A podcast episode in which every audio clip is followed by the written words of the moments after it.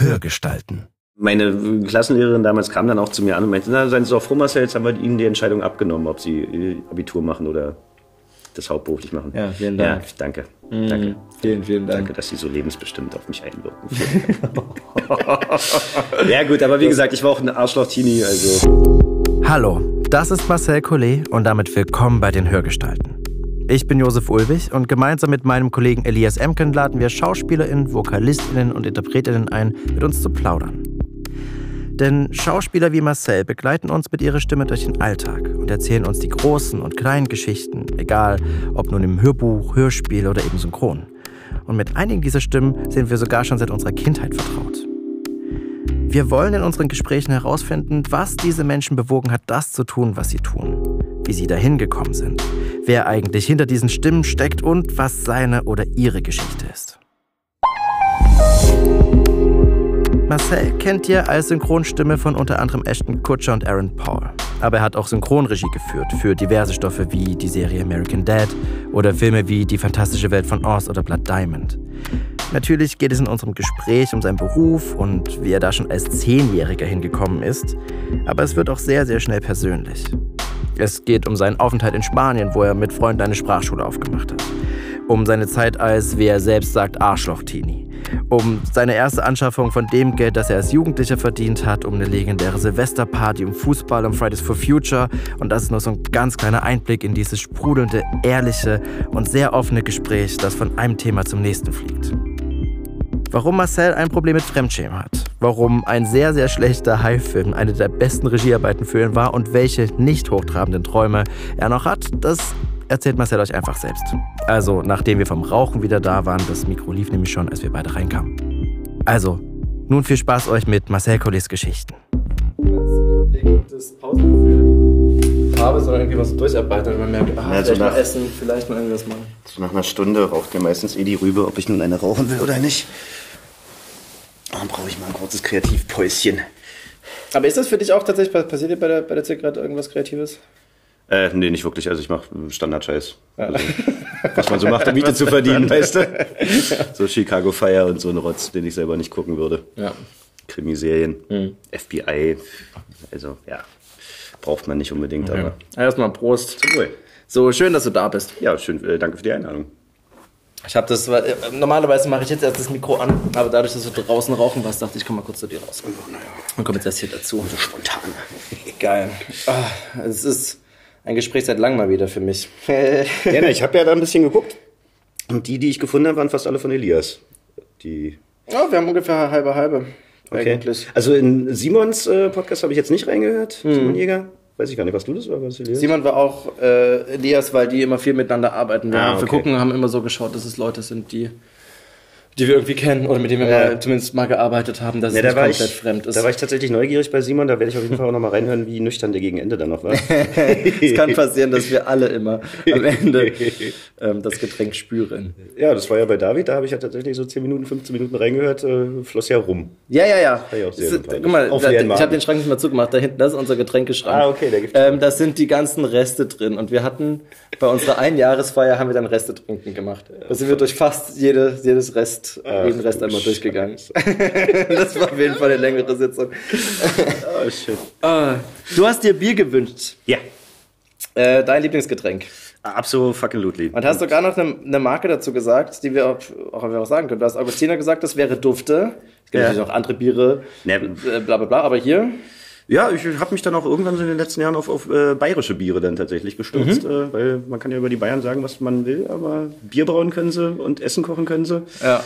Und äh, ja, Geil. Aber du kommst eigentlich aus Berlin. ja, bin tatsächlich einer der wenigen gebürtigen Berliner in Berlin. Ja. Es- Und hast eine, also ich meine, es gibt nicht viele über dich rauszufinden, muss ich ja sagen. Das ist für mich Ich habe ja. da so einen fetten Wikipedia-Eintrag, den ich total creepy finde. Der ist aber ja sehr, ähm, also ja, das stimmt, aber da ist ja eigentlich sind ganz viele Sachen genannt, die du gemacht hast. Ja, weil da stand tatsächlich mal, also ich weiß nicht, ob sie es mittlerweile gekürzt haben, aber da stand so mein gesamter Werdegang drin und auch, dass ich mal ein Jahr in Spanien war und ich Mhm. habe mich echt gefragt, woher die Leute ihre Infos haben. Ich meine, das stimmt alles, deswegen habe ich da auch nicht interveniert. Aber es war schon ein bisschen creepy, so äh, über Das dein stimmt, eigenes es, Leben. es so steht viel da drin oder äh, dass du eine Sprachschule Ja, mit, ein Jahr äh, lang mal. Drei Kumpels, ja. Also ich habe nicht viel getan. Die wollten eigentlich nur meine Kohle. und dann meinte ich, okay, wenn ich euch Startkapital gebe, dann wäre ich gerne äh, selber auch vor Ort. Und dann bin ich da halt mit runter. Wie kam das eigentlich, wie kommt das zustande, dass, dass äh, ein Berliner nach Spanien gehen will, um eine Sprachschule abzumachen? Äh, na, einer von meinen. Jungs, der ist auch immer noch in Spanien, der hat äh, ein Erasmus-Jahr gemacht in Valencia und hat sich in das Land verliebt, also jetzt nicht unbedingt in die Stadt Valencia und äh, ist dann der Liebe wegen nach Madrid gezogen, hatte dann Ja. die Idee, eine Sprachschule aufzumachen, um Ja. Geld zu verdienen. Ähm, die anderen beiden Jungs, die noch dabei waren, die sind begeisterte Surfer, zumindest einer davon. Und die haben gesagt, naja, Sprachschule finde ich scheiße, ich hätte lieber eine Surfschule. dann haben wir uns da ein bisschen schlau gemacht und gemerkt, dass das ganz schön viel Geld kostet. Ja. Ähm, und haben dann halt den, den Weg des geringsten Widerstands gewählt und gedacht, na gut, wir sind Deutsche, wir bieten einfach Deutschunterricht an in Spanien und so sind wir dann in Malaga gelandet. Also wir haben uns Marbella angeguckt, was natürlich extrem sexy ist. Äh, ist also ein bisschen sehr reich da alles so mit, mit äh, den ganzen Arabern und so. Ähm, ja, und sind dann nach Malaga gekommen, weil es da einfach schweinebillig war und wir zu der Zeit auch noch äh, EU-Subventionen hätten abgreifen können, Ah, cool. äh, an die wir nicht rangekommen sind, weil wir uns zu spät gemeldet haben. Da war so, Ah, okay. Wer zuerst kommt, mal zuerst. Ja, es lief auch eigentlich am Anfang ganz gut an, weil wir da mit ganz viel Laufkundschaft und so dann gewirtschaftet haben. Aber gut, ich meine, wir waren relativ naiv und haben uns äh, nicht ganz so schlau angestellt. Und nach einem Jahr mussten wir dann leider wieder dicht machen, weil wir einfach keine Kohle mehr verdient haben. Ja, scheiße. Okay. Aber ich bereue es null. Also ich meine, ich habe eine Sprache gelernt, ich war in einem anderen Land, habe mal gemerkt, wie das so ist, ein Geschäft zu gründen und alles. Also alles falsch gemacht, was man falsch machen kann, aber ich bereue es null. Wer warst du denn da, als das passiert ist?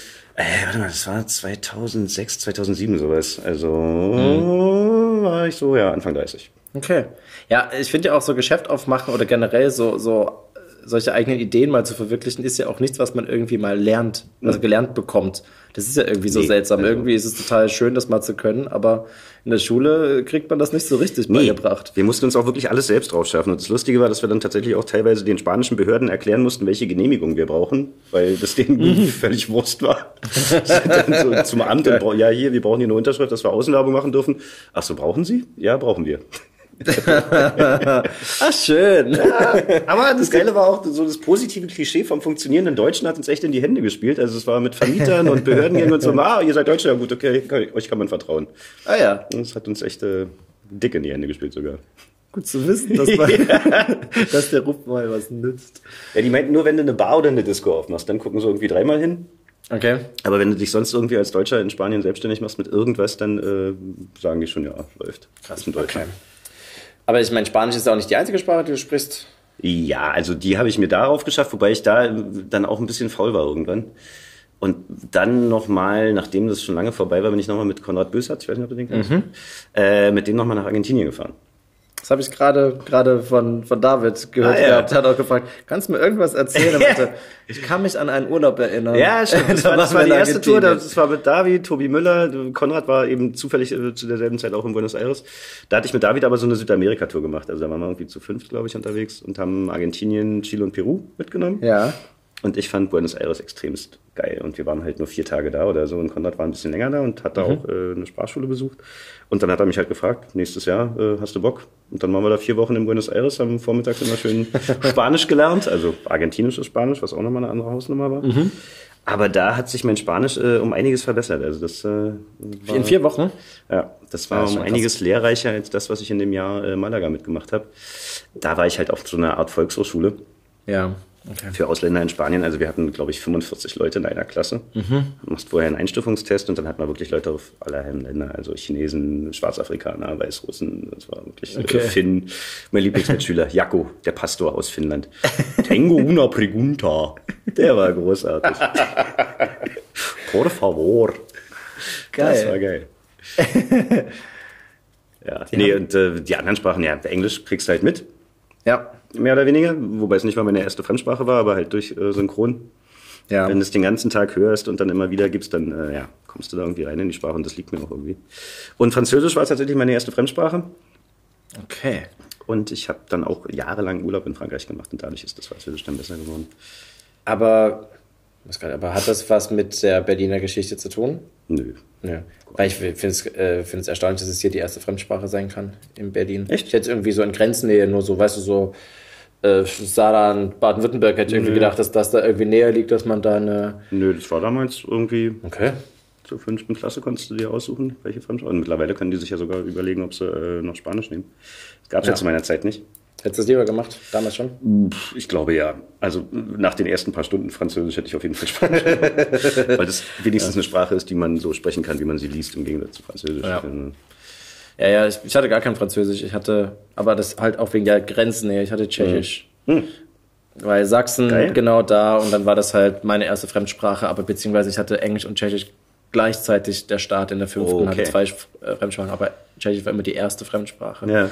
Und habe da auch Teile des Abiturs so drin geschrieben, so weil. Muttersprachler da waren und so und tschechische ja, Mitschüler. Geil. Das war schon ziemlich cool, auch halbwegs exklusiv, obwohl es eine öffentliche Schule war, aber es waren halt 15 Schüler, Schülerinnen einer Klasse haben halt ja. dieses, das bekommen und du musstest in der vierten Klasse halt schon einen, einen Test machen dafür. Okay, krass. Wo ich im Nachhinein auch denke, ist eigentlich schon verrückten Viertklässler ja, so einen Test gut, machen zu lassen. Das System ist ja eh so ein Thema, ja.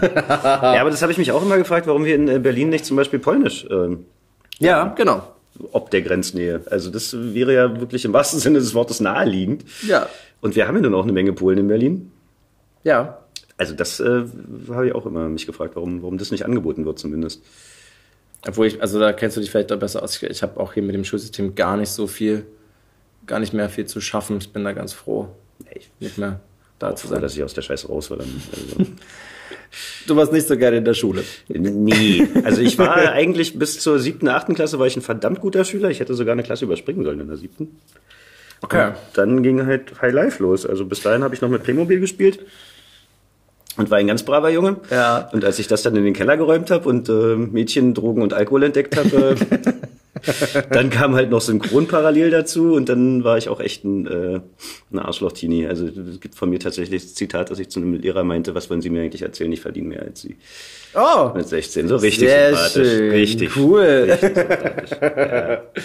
Nee, und deswegen. Und also ich habe auch gemerkt, also wenn ich Lehrer hatte, die cool waren, dann äh, ja. die in der Lage waren, mich fürs Fach zu begeistern, dann war ich auch entsprechend gut in dem Fach. Ja. Selbst wenn es mir jetzt nicht per se gelegen hat, also so mit äh, Mathematik, Physik und so kannst du mich scheuchen, aber wenn da ja. mal ein vernünftiger Lehrer am Start war, dann ging's. Aber die meisten äh, rattern halt ihren, ihren äh, Rahmenplan runter da, ihren, was, wie, wie heißt das? Rahmenplan? Keine Ahnung. Ja, Lehrplan. Lehrplan, danke. Ja, ja. Äh, ja und äh, machen halt Dienst nach Vorschrift und ja. äh, sind eher überfordert. Immer mit dem Lösungsvorschlag und so. Ich glaube, ich hatte so netto vier gute Lehrer in der Zeit, äh, in der ich auf der Schule war und bei mhm. denen war ich dann auch entsprechend gut im Fach. Aber das ist aber auch, also ich meine, ich bin, bin so ein bisschen äh, also ich konnte immer gut in der Schule umgehen, aber immer weil ich relativ schnell verstanden habe, was die Lehrer wollen. Mhm. Also es war dann praktisch immer unabhängig vom Fach, weil ich die Inhalte habe ich schon irgendwie halbwegs verstanden, so da habe ja. ich, aber da kann ich auch nichts für, ist einfach mein Gehirn gewesen, so das, ne? ich habe ja. einfach verstanden, was der wollte und wenn dann ein Test kam, habe ich schon im Unterricht meistens mitbekommen, auf was die Wert legen werden. Ja. So habe ich halt verstanden und dann war das halt okay, aber gelernt habe ich dafür jetzt nee, auch nicht halt richtig, weil es geht halt nicht. Also. Ja, genau. Und es gibt durchaus andere äh, ähm, Länder oder andere Schulsysteme, die bisschen mehr darauf ausrichten, dass man ja, vielleicht Spaß am Lernen entwickelt ja. und so. Na, ich hatte auch irgendwann so ein bisschen die Anspruchshaltung, dass ich, ich dachte so, okay, der steht jetzt da vorne und soll mir Wissen vermitteln, weil mhm. Bücher lesen kann ich alleine.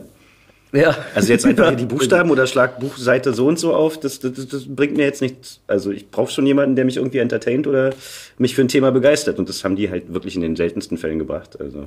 Obwohl ich auch sagen muss, wir hatten halt äh, wegen des Tschechischen auch so ein Austauschprogramm. Wir waren auch mal zwei Wochen in Tschechien. Es waren mhm. nur zwei Wochen, aber ich habe so richtig das dann schätzen gelernt, wieder in Deutschland zu sein. Ja, okay. Weil das da, das ist ein Hardcore-Frontalunterricht gewesen, okay. wo so viel es wurde einfach gesagt, aufgeschrieben, es wurde ab, aber wirklich nur das abgefragt, was man gerade ah, schon gesagt hatte. Okay. Und es war so ein bisschen für mich, hä, aber ich möchte schon noch ein bisschen selber denken können ja. dabei und so. Ne, vor allem und, dachte ich ja auch, dafür ist Schule da, dir selber denken beibringen. Genau. Und das hat man aber auch tatsächlich gemerkt, so bei den äh, tschechischen Mitschülerinnen und Mitschülern, die so ankamen dann und ab der siebten Klasse bei uns irgendwie auch, also mit uns in der Klasse waren, mhm. dass die es am Anfang schwer hatten, praktisch erstmal niemanden davor zu haben, der Hardcore einem alles vorsagt, ja, was man bitte aufzuschreiben hat, sondern wo das so eine Mischung war aus, ne? Und das fand ich dann auch, auch dann beeindruckend, dass es okay, bei uns ist es zwar doof, Etwas aber es besser, ist, ist äh, ja, geht weit weg vom Ideal, aber ein bisschen. Ja. Besser, ja.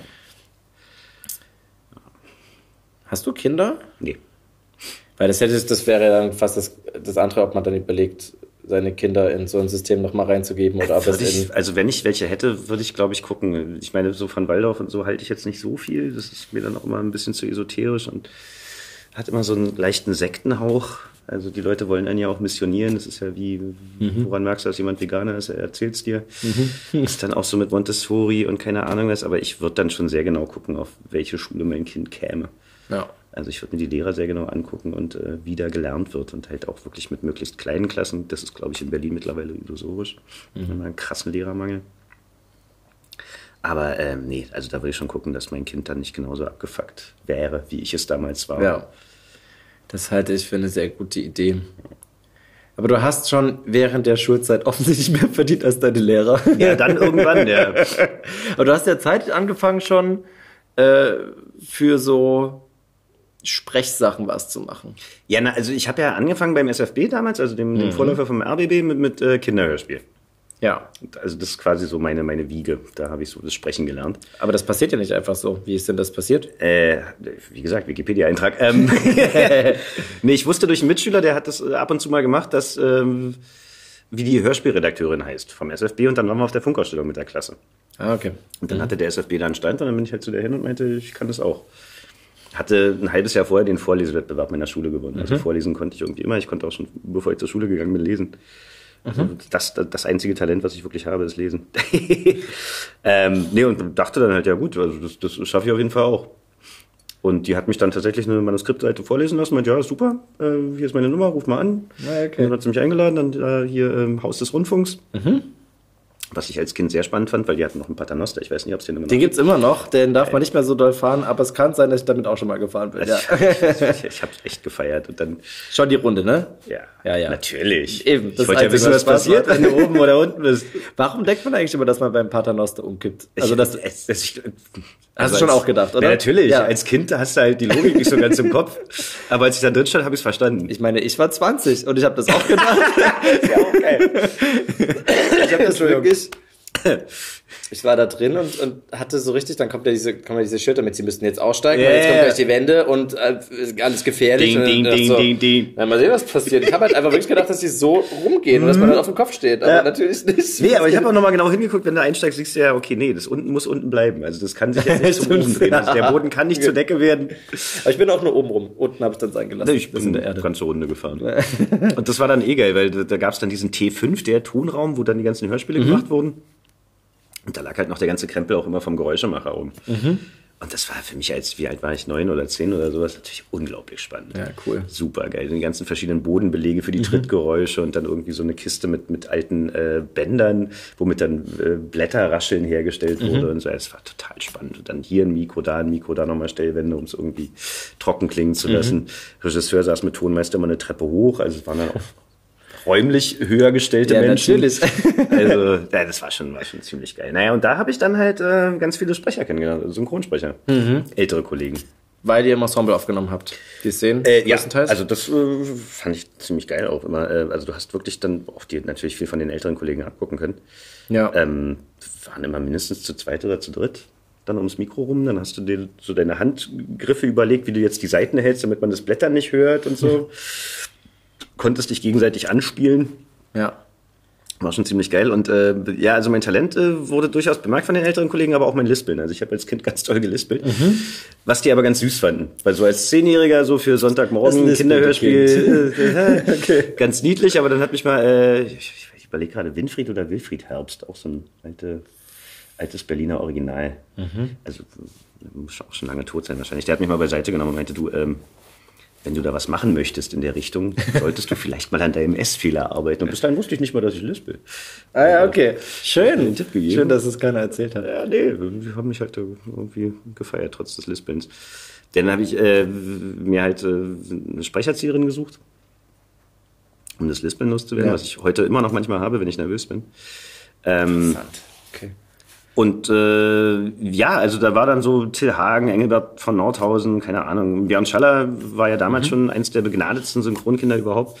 Der hat halt gesagt, Synchron ist viel geiler als, als Hörspiel. und mach das mal und melde dich mal bei den Firmen. Und dann habe ich halt irgendwie eine Nummer von der Europa bekommen, habe da angerufen. Mhm. Und äh, die haben mir dann die Chance gegeben. Aber das hast schon alles du gemacht? Ja, das war schon mein das Antrieb. Das ist ja schon eine abgefahrene Energie für äh, was sagst du, so zehn Jahre? Na, zehn, ja. Mit, Ja. Mit, mit Synchron habe ich dann so mit zwölf, glaube ich, angefangen. So Ja, trotzdem. Also wenn ich glaube, ich habe sowas nicht gemacht. Also sowas in Nee, der ich wollte, Richtung. also ich habe auch hier Schultheater und so, ich wollte immer die Hauptrolle spielen, ich wollte immer die größte Rampensau, also ich wollte immer ganz weit vorne sein. Ich wusste, es muss irgendwas mit, äh, mit Schau- Schauspiel werden. Und äh, wir hatten keinen Fernseher, bis ich, glaube ich, zwölf oder dreizehn war zu Hause. Ich Okay. saß halt fast den ganzen Tag, wenn ich dann mal Freizeit hatte, äh, vorm Radio. Okay. Und das war für mich so der Job, den ich machen wollte, Radiosprecher. Da wusste ich nicht mal, dass es sowas wie Synchron überhaupt gibt. Und Cool. deswegen, da habe Okay. ich dann wirklich äh, echt gekratzt und da in die Richtung wollte ich und dann war quasi Synchronsprechen nochmal so das Topping. Mhm. Das war dann nochmal so die Übererfüllung meines Traums, den ich dann quasi mit zwölf schon erfüllt hatte. Also da war dann auch nicht mehr viel mit, ich will Feuerwehrmann werden oder Pilot oder Ja. sonst irgendwas. Dann war klar. Was haben denn die Eltern dazu gesagt? Zu so Nee, also alleinerziehende Mutter, aber die hat natürlich mich So. komplett supportet. Also Ja, voll geil. gut. Also Weil es gibt ja immer, wenn es in, in so eine Richtung geht, auch Elternteile, die so, äh, so, so eine absurd, so eine Schutzhaltung irgendwie einnehmen mit, ah, das ist aber so eine, das ist so ein Bereich, der ist so schwierig und willst du nicht was Richtiges und so. Das gibt's ja doch auch immer. Nee, aber meine Mama Und- ist eine Althippie, also wirklich so 68er. Okay. Standardspruch von ihr war, mach da was du willst, machst ja eh. Der Und es stimmt wahrscheinlich Leider, ja. Also ihr war auch sehr klar, umso mehr sie mir was verbietet, desto mehr habe ich Bock drauf. Ja, okay. Also, es zog sich Ah, da war sie zu klug und hat das verstanden. Ist auch Pädagogin, das kommt noch erschwerend hinzu. Ja, okay. Also Ja, meine Nee, Mutter also- auch. Deswegen, also da war nie ein Ausbremsen oder sonst irgendwas. Also sie hat schon gesagt, probier, dass du irgendwie einen Schulabschluss fertig baust. Äh, brich jetzt bitte nicht gleich ab. Ich habe es dann bis zur 10. geschafft. Und dann wurde ich gegangen, mehr oder weniger. Also, bin dann so sitzen geblieben mit einem Zeugnis, was ich im Nachhinein sogar hätte anfechten können. Okay. Ja, da wurden dann Noten nicht zusammengelegt, die zusammengelegt hätten werden müssen. Aber egal. Ist wahrscheinlich War im Endeffekt auch irgendwann auch Wurst, ja. Ja, okay. und meine Klassenlehrerin damals kam dann auch zu mir an und meinte, na, seien Sie doch froh, Marcel, jetzt haben wir Ihnen die Entscheidung abgenommen, ob Sie äh, Abitur machen oder das hauptberuflich machen. Ja, vielen Dank. Ja, danke. Danke. Vielen, vielen Dank. Danke, dass Sie so lebensbestimmt auf mich einwirken. ja, gut, aber wie gesagt, ich war auch ein Arschloch-Teenie, also Es kommt ein bisschen zurück dann an der ja, Stelle. Ja, das okay. äh, war karma-technisch durchaus verdient, die Ansage. Ich frage mich, äh, wenn man als Neunjähriger oder Zehnjähriger sein eigenes Geld verdient, was, weißt du noch, was du mit deinem ersten Geld gemacht hast? Na, gar nichts, weil meine Mutter, da hat sie auf jeden Fall einen Daumen drauf gehabt. Nee. Ich durfte an die Kohle nicht ran, bis ich 16 war. Ach komm. Das kam alles auf dem Sparbuch. Okay, dann hat es aber mit 16 wirklich schon ein bisschen was beiseite geschafft. Ja, da war ordentlich Kohle vorhanden, aber ich Was hast du dann gemacht damit? Naja, also ich bin ja auch in relativ bescheidenen Verhältnissen groß geworden. Wie gesagt, meine Mutter alleinerziehend. Ja. Pädagogin, da verdient jetzt auch nicht gerade äh, viel. Auf gar keinen War Fall. auch äh, zwei Jahre arbeitslos und so. Also wir haben schon eher gucken müssen immer. Mhm. Und äh, so in dem Geist bin ich halt erzogen worden. Und deswegen war auch, als ich die Kohle dann verfügbar hatte, klar, okay, ich kaufe mir jetzt nicht ein Auto, was ich eh nicht Ja. brauche, um dann in zwei Jahren einen Führerschein zu machen. Sondern es, also es war dann schon klar, wenn ich jetzt da rangehe, dann für was, was ich auch wirklich brauche. Also die erste große Anschaffung, die ich dann tatsächlich erst mit 18 getätigt habe, war ein großes Bett. Geil. 1,80. Zweimal zwei Meter, zwei- geil. Regale, komplett Holzbett mit einer Rosshaar-Matratze für damals, glaube ich, 3500 D-Mark oder sowas. Geil. Und ein Fernseher. Erschreckend unaufgeregte erste Tätigkeit. Voll. Also der Fernseher war mir sogar wichtiger und äh, das Ja. Bett war aber sowas, wo ich dachte, okay, da machst du jetzt keine Abstriche, das hast du wahrscheinlich Okay. ein paar Jahre. Hattest du es ein paar Jahre? Ich hab's äh, letztes Jahr entsorgt. Erst dann? Ja. Ja, krass. Ja, dann hast du es auf jeden Fall noch ein bisschen gehabt. Voll gut.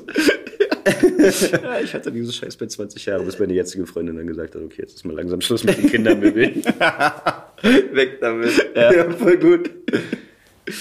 Das, also ich kann den Reiz eines großen Bettes verstehen, aber ich habe seit schon seit fast immer, seit, seit so Jugendalter, habe ich ein 1,40 Bett. Oh.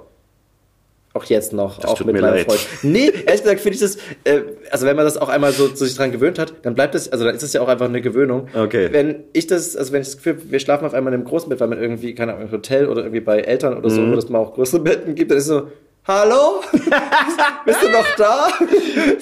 Ich finde das eigentlich auch ganz schön mit so einem, aber das ist die pure Gewöhnung. Wenn man das, Ja. glaube ich, einmal groß hat, ist es auf einmal, wenn es eng wird, so, ey, ist mein Platz, geh Also ich tue mich da total schwer, wenn ich jetzt in einem Hotel bin und das ist kein 2x2 Meter Bett, das ist dann schön. Geil. Weil ich habe natürlich dann jetzt nochmal richtig dekadent zugeschlagen, habe mir so ein Boxspringbett Ja. geholt, 2x2 Meter mit Mikro, Schaum, Ja. Remember Me, keine Ahnung was, Topping. Ich liege wie auf Wolken. Es Ja, so geil. Also, Das ist der beste Kauf aller Zeiten. Sehr, sehr gut. Ja, äh, Betten haben äh, da- man verbringt ja so viel Zeit da drin. Das ist schon Ja. sinnvoll, darüber Ja, nachzudenken. und in dem jetzt vor allem, ich will morgens überhaupt nicht mehr aufstehen. Also wirklich, du machst es auf und denkst so, oh ja, schön. Auf der linken oder auf der rechten Seite? Äh, linke Seite tatsächlich. Wenn Weil- man liegt oder wenn man, also wenn, Wenn man liegt. Also wenn, wenn Kopfende und dann liege ich auf der linken Seite. ja, ist auch. Meine Freundin auf der rechten, weil wir auch beim Kauf tatsächlich zwei Matratzenhärten dann Ah. nehmen mussten, hat uns die Verkäuferin aufgeschwatzt, weil Frauen wiegen ja weniger. Und deswegen, äh, Okay. ich weiß nicht, ob die dann weicher oder härter ist, die Matratze, keine Ahnung. Also auf Okay, jeden Fall hat sie ja. einen anderen Härtegrad. Äh, wir haben aber keine Besucherritze, also es ist dann auch alles so abgedeckt. Aus- also, ja, okay. Du magst es nicht, aber die Matratzen sind angeblich äh, unterschiedlich hart. Keine Ahnung. Selbst wenn nicht, es Ich funktioniert. schlafe ja eh nur auf meiner Seite. Ja, okay. Das verdammte Bett ist groß genug. Also, gut, wenn sie mal nicht da ist, dann strecke ich mich komplett aus. Dann mache ich auch mal die Diagonale. Ja, geil. Ja, doch, ich kann, ich kann auch diese Vorzüge durchaus nachvollziehen. ähm, bist du denn hier in Berlin wohnungstechnisch viel rumge rumgekommen? Geht so. Also ich habe jahrelang in WGs gewohnt. Ähm, mit meinem besten Freund damals gleich nach, nachdem er sein Abi gemacht hat. Also ich wollte eigentlich schon mit 16 ausziehen. Ja. Also nicht, weil ich nicht mit meiner Mutter klargekommen wäre, aber ich war halt schon selbstständig und wollte eigentlich raus. mal raus, ja. Für mich war aber auch klar, ich möchte nicht alleine wohnen. Also ich will irgendwie WG, wenigstens einen Mitbewohner. Und musste dann halt warten, bis meine Jungs irgendwie alle ihr Abi fertig gebaut hatten, weil für die war klar, vorher geht gar nichts. Äh, dann hat der noch Bundeswehr gemacht und als der dann fertig war, haben wir gesagt, okay, komm, jetzt können wir zusammenziehen. Okay, cool. Und dann sind wir erstmal an der Kantstraße gelandet und aus der Wohnung dann auch relativ schnell wieder rausgeflogen. Gab so eine relativ legendäre Silvesterparty, zu der ich mich noch hab nötigen lassen, weil nee, äh, ich habe keinen Bock auf die Leute. Ähm, und dann hatten ein paar unserer Gäste die tolle Idee, auf eine türkische Familienfeier auf der anderen Straßenseite äh, Pyros abzuschießen. Ah, so eine gute Idee. Ja, Ja, worauf schön. hin die Hm. jungen Männer dieser Familie dann unser Haus gestürmt haben und dann kam die Polizei und das war dann auch, nachdem ich schon, glaube ich, zwei Wasserschäden bei der Nachbarin unter mir verursacht hatte durch, ähm, ja, egal, also auf jeden Fall zwei Wasserschäden. naja, und dann am 2. Januar stand dann die Vermieterin auf der Matte und meinte so, ihr habt noch zwei Wochen Zeit zum Ausziehen. Schön. Ja, das war die erste eigene Wohnung, Kantstraße 58, genau Wilmersdorfer Straße. Also man kann auch ruhiger wohnen. Okay. Das heißt, du hattest eigentlich schon zu der Feier eine Intuition, die sich dann Ja, Äh, bewahrheitet Kennen hatte. halt meine Freunde. Vor allem zu der Zeit, so mit Anfang 20. Nur auf die Kacke gehauen, die Jungs. Ich war ja auch kein Kind vor Traurigkeit. Ja, dann haben wir so übergangsweise in so einer kompletten Dreckslochwohnung gewohnt von dem Bruder von meinem Kumpel. Und sind dann äh, mit noch einem anderen Freund zusammengezogen. Mit Flo. Der war dann auch mit in Spanien dabei. Okay.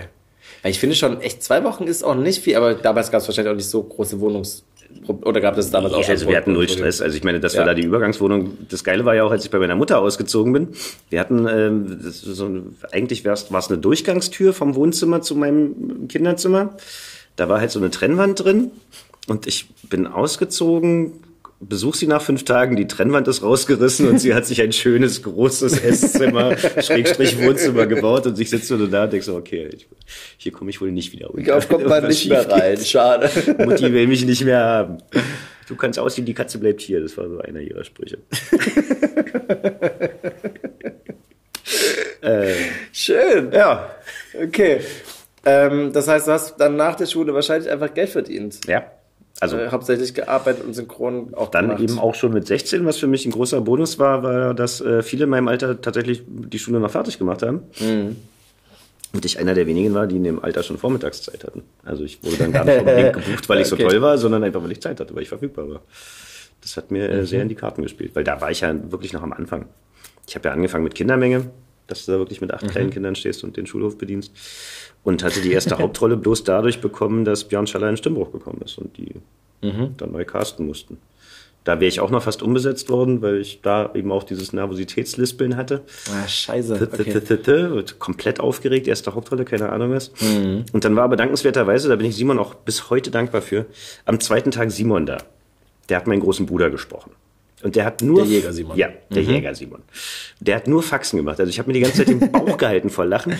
Und dadurch war ich dann so locker, dass das alles lief.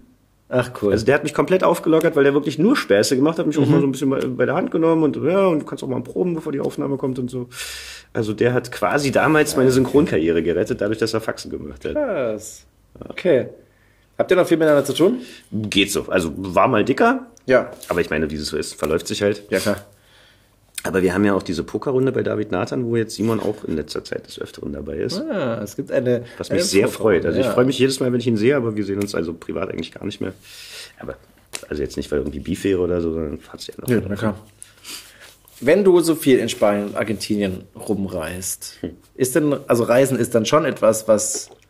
So, das soll ich, bevor ich hier irgendwas, soll ich mal was Neues, ich mal was Neues. Ja, ich Ja. wollte ja gar nicht so schnell trinken, aber ja, immer her damit. Doch, doch. Nochmal das, das Edelstoffmäßige. Sehr gern, ja. Gut. Du kannst irgendwas erzählen, ich höre mir später an. Kein Wort verstanden, aber du hast auf jeden Fall recht. So, jetzt frage ich mal zu Ende. Ist denn Reisen irgendwie etwas, was dich da. Mir ist was eingefallen, was du rausschneiden kannst, meine Hochzieherei. Ich habe leider leicht einen Schnupf. Ach Gott, die ganze Zeit am Tut mir Hochbräunen. so leid. Okay. Äh. Ah, geil, natürlich mit Feuerzeug. Nee, ja, bin halt ein Proll. Ist das noch mit, alt- mit, mit abgestandenem Bier okay? Ja, Also, ja. scheiß drauf, wenn du kein Wasserglas nimmst.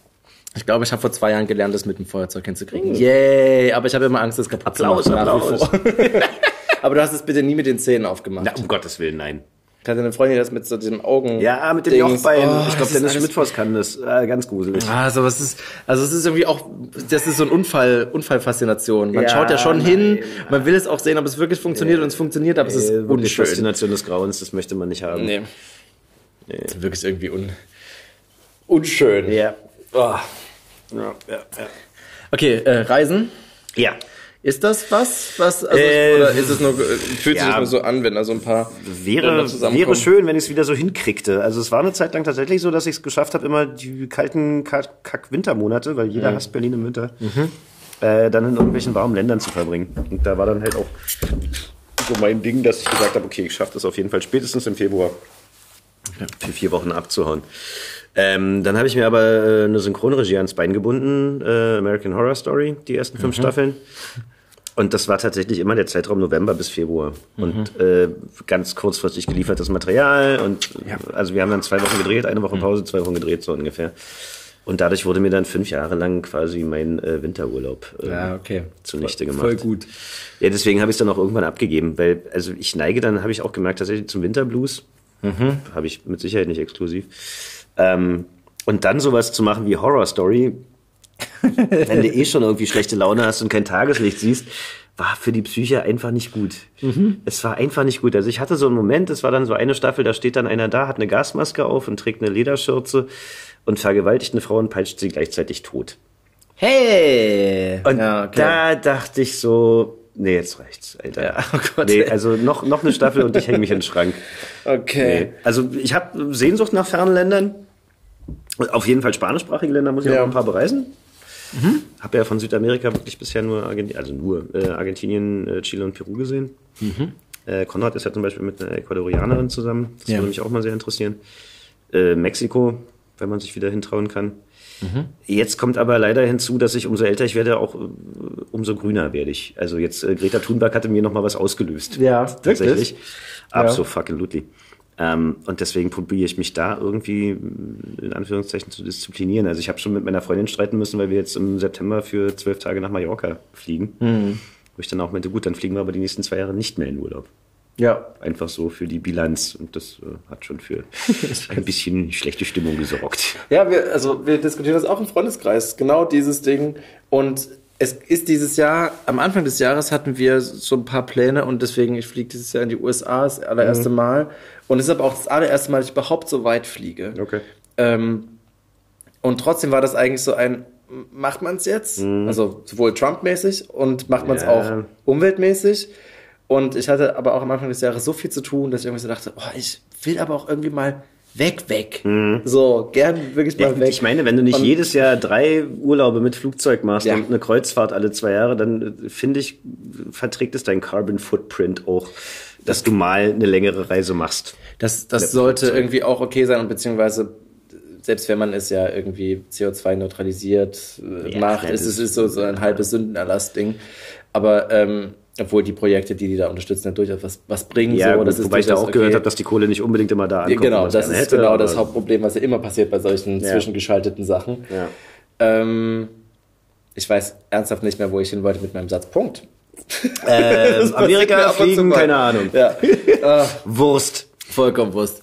Ähm, Also ich werde jetzt nicht zum Ökoterroristen, aber ich werde tatsächlich wirklich, also gerade in den letzten zwei Jahren, und ich bin auch heilfroh, dass es sowas wie Fridays for Future gibt, ja. weil ich schon ein bisschen die Hoffnung aufgegeben habe, dass irgendwie vielleicht nochmal eine Generation an den Start kommt, die ein bisschen was bewegt, weil meine war kacke, die Leute, die zehn Jahre jünger sind, jetzt so Anfang 30, die haben Mhm. auch nichts gemacht, aber jetzt so die Anfang 20-Jährigen kümmern sich. und Ich fand das echt Und, äh, abgefahren. Ich habe ganz am. Anfang gedacht bei dieser Bewegung, ach scheiße, dass die jetzt bald wieder aufhören werden. So, Mhm. Ja, das habe ich wirklich man denkt die so, ganze ja, Zeit es flackert gedacht. auf. Weil so viel, es gab so viel Gegenwind von so vielen Seiten, die, wo man auch wusste, dass es passieren würde, weil Ja. natürlich wird eine CDU nicht anfangen, Hurra zu schreien und auch eine FDP nicht und so. Es gibt Ja. natürlich ein ganz paar Nasen, die so ein bisschen dagegen wettern. Ähm, und da habe ich gedacht, das könnte wieder medial einfach so sein, dass es irgendwann wieder weg ist. Mhm. Und es war so schön, dass es irgendwie die ganze Zeit blieb. Nee, die bleiben am Start. Und, ich und jetzt ist es so. glaube auch tatsächlich, dass die eine ähnliche gut. äh, Richtung einschlagen wie die Grünen damals, die ja auch als reine Protestbewegung Mhm. angefangen haben und mittlerweile eine etablierte Partei sind. Also ich glaube, Ja. da kann wirklich was Gutes draus entstehen. Und das sind ja auch jetzt keine, keine ja-sagenden doofen Teenies, die beschäftigen sich ja wirklich. Ja. Das macht mir so einen Mut, dass da wirklich eine Generation ist, die, die, die sich einen Kopf macht und äh, tatsächlich auch langfristig denkt und so. Also da bin ich einigermaßen versöhnt. So scheiße, wie die Welt gerade äh, tickt. Mhm. Aber das macht mir ein bisschen Mut, dass es doch nochmal vielleicht eine gute Wendung nehmen könnte. Ich hoffe das auch und ich habe das, also ich spüre das auch bei mir, dass es Veränderungen gibt, wenn es um, um so Verpackungen geht. Mhm. Es gibt, also ich meine, ich wohne hier in Moabit und ich kaufe in ungefähr allen Läden auch ein, die es da so gibt und so, Ja. aber es gibt ganz viele Geschäfte, wo ich auch da stehe und so denke, kaufe ich das jetzt wirklich hier oder gehe ich doch nochmal rüber in den Bioladen Mhm. Ja. und hole es einfach mal nicht eingepackt, Ja. weil es mich einfach nervt, dass einfach Paprika einfach immer fucking eingepackt sind oder irgendwelche andere Sachen einfach immer noch irgendwie im Plastik außenrum Das haben. aber noch Absurdeste finde ich, also es das gibt nicht. ja so Bilder, die dann auch gerne mal geschickt werden. Ich bin zwar nicht bei Facebook, aber ich kriege gerne mal die Fotos gezeigt von einer äh, in Plastik eingeschweißten Banane. Ja, äh, Oder nur so drunter steht, schade, dass die Natur nicht äh, von sich aus Verpackungen äh, entwickelt hat. genau. Ja, Es ist wirklich- schade. Oder drei so Ananasscheiben in der. Styroporschale. ja. Und der kriegt aber auch wirklich schlechte Laune. Ja, also da, da es- steigt bei mir auch so die komplettes viele- Verständnis aus. Viele Sachen davon. Nespresso-Maschinen das sind für mich der Teufel. Oh, ja. Die kamen an einem Punkt auf den Markt, wo ich dachte, die Menschheit ist weiter. da dachte ich wirklich, okay, das ist jetzt der Abgesang des Abendlandes. Jetzt bringen sie was raus, wo Aluminiumkapseln Ja. für verwendet werden müssen. Und dann haben sie halt auch noch funktioniert. Also, Ja, äh, was, schmeckt ja auch. Also das, ja, na klar, aber Ja. es ist so ein bisschen. was, Äh, immerhin gibt es ja, also es gibt ja jetzt welche, die man einfach im Biomüll werfen Ja. kann. So natürlich, aber auch das hat wie viele Jahre gebraucht? Nochmal Nee, vier, also- fünf Jahre oder so? Das war einfach zu lang. viel zu lang. Einfach vollkommener Quatsch. Ähm, ja, French Press halt hatten, hatten wir. Einfach immer Kaffeepulver rein, Wasser drauf, Ne. runterdrücken. Ging. Okay. Es Ja, ich habe eine Kaffeemühle und äh, so eine Drehkanne und Was, so ein Espresso-Kocher oder was? ja, ja, oder? so ein ja, cool. Cafetel, ich weiß nicht, gibt's dafür in Ja, Deutschland? Ja, äh, sowas, genau. So ein Ding, ja. Aber auch wenn das auch eine Marke ist, aber. Ja, well. Aber ich mache meinen frisch gemahlenen Kaffee da rein, stelle auf den Herd. In drei Minuten ist er Ist es eine elektrische Mühle oder machst du es per Hand? Nee, elektrisch. Ja. ja. Aber ich habe Ökostrom. Ich hatte das am Anfang auch wirklich einfach aus diese, es gibt ja irgendwie, so, warum auch immer, manchmal so Nostalgieanflüge, habe ich Kaffee einfach mit so einer Mühle gemahlen, die ich von meiner Ja. Schwester geschenkt bekommen habe. Und es war auch immer total nett, aber es hat auch immer so zehn Minuten gedauert, bis es dann mal durch war. das nervt ja dann noch. Und weil ich ja auch einfach keine Morgenperson bin, absolut Mhm. ja, nicht. die wenigsten. Ne. Das gibt doch ein paar Leute. Ja, also ich funktioniere morgens. Ich stehe sogar für meine Freundin auf, wenn ich auspennen kann, um ihren Kaffee Ja. zu machen. Aber da bin ich komplett im äh, Autopilotenmodus. Ja, okay, Also, ja, das kann ich gut verstehen. Und das ist das Gleiche ist bei dieser Mühle. Man ist halt einfach rumgelaufen in der Bude Ja, und hat okay. versucht, mit dem Fuß Sachen rumzuschieben, damit die an den richtigen Fleck kommen. Und dabei dreht man die Mühle so rum. Das ist auch vorbei gewesen irgendwann. Nee, nee, ich habe so ein Teil, wo du oben drauf drückst, in 30 Sekunden ist der Kaffee fertig. Ja, das Und dann riecht es halt schon lecker nach frisch gemahlenem Kaffee. Ich muss sagen, jetzt haben wir einen Kaffeevollautomaten geschenkt bekommen. Auch das ist sehr nett. Auch da Hatte kommt ich vorher, rein aber okay. ich hatte halt einen Jura. ja, Das ist eine Schweizer Firma Mhm. oder so. Und da war das mit der Wartung und so ein bisschen schwierig. Also da hätte ich das ganze Ding immer einpacken und in die Schweiz schicken müssen, damit das Teil gewartet Oh und Gott, gereinigt wird. wirklich? Und das hat dann halt Nein. irgendwann mal abgekackt und ich fand den Kaffee jetzt auch nicht so geil. Okay. Habe mir auch nicht das teuerste Modell gekauft, aber trotzdem, Ja, also, fand jetzt nicht so porno. Ich finde es ganz gut bei uns. Also ich meine, es, es nimmt einfach unglaublich viel Platz weg in einer Wohnung, wo nicht so viel Platz da Mhm. ist. Es ist immer anstrengend, aber wir haben einen Fleck gefunden, wo es nicht so auffällt. Und Ich bin eh nicht so der große Kaffeetrinker, aber wenn, dann finde ich es ganz gut, dass ich dann einfach nur diesen Zip. Knopf drücke. Ja. Dann kommt es da raus. Ich mache den Mischung dann wenigstens selbst so, okay, das kriege ich noch hin. Und dann, Ja, okay. Dann ist es Das fertig. ist die ganz bequeme Lösung. Aber wenigstens keine Kapseln.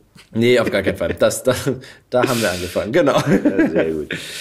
Ja, nee, weil ich habe ja auch die Wahl. Äh, Lidl ist quasi drei Minuten entfernt von meiner Wohnung. Ja.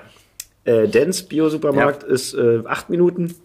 Ja. Und jetzt seit mindestens zwei Jahren gehe ich zum Dens.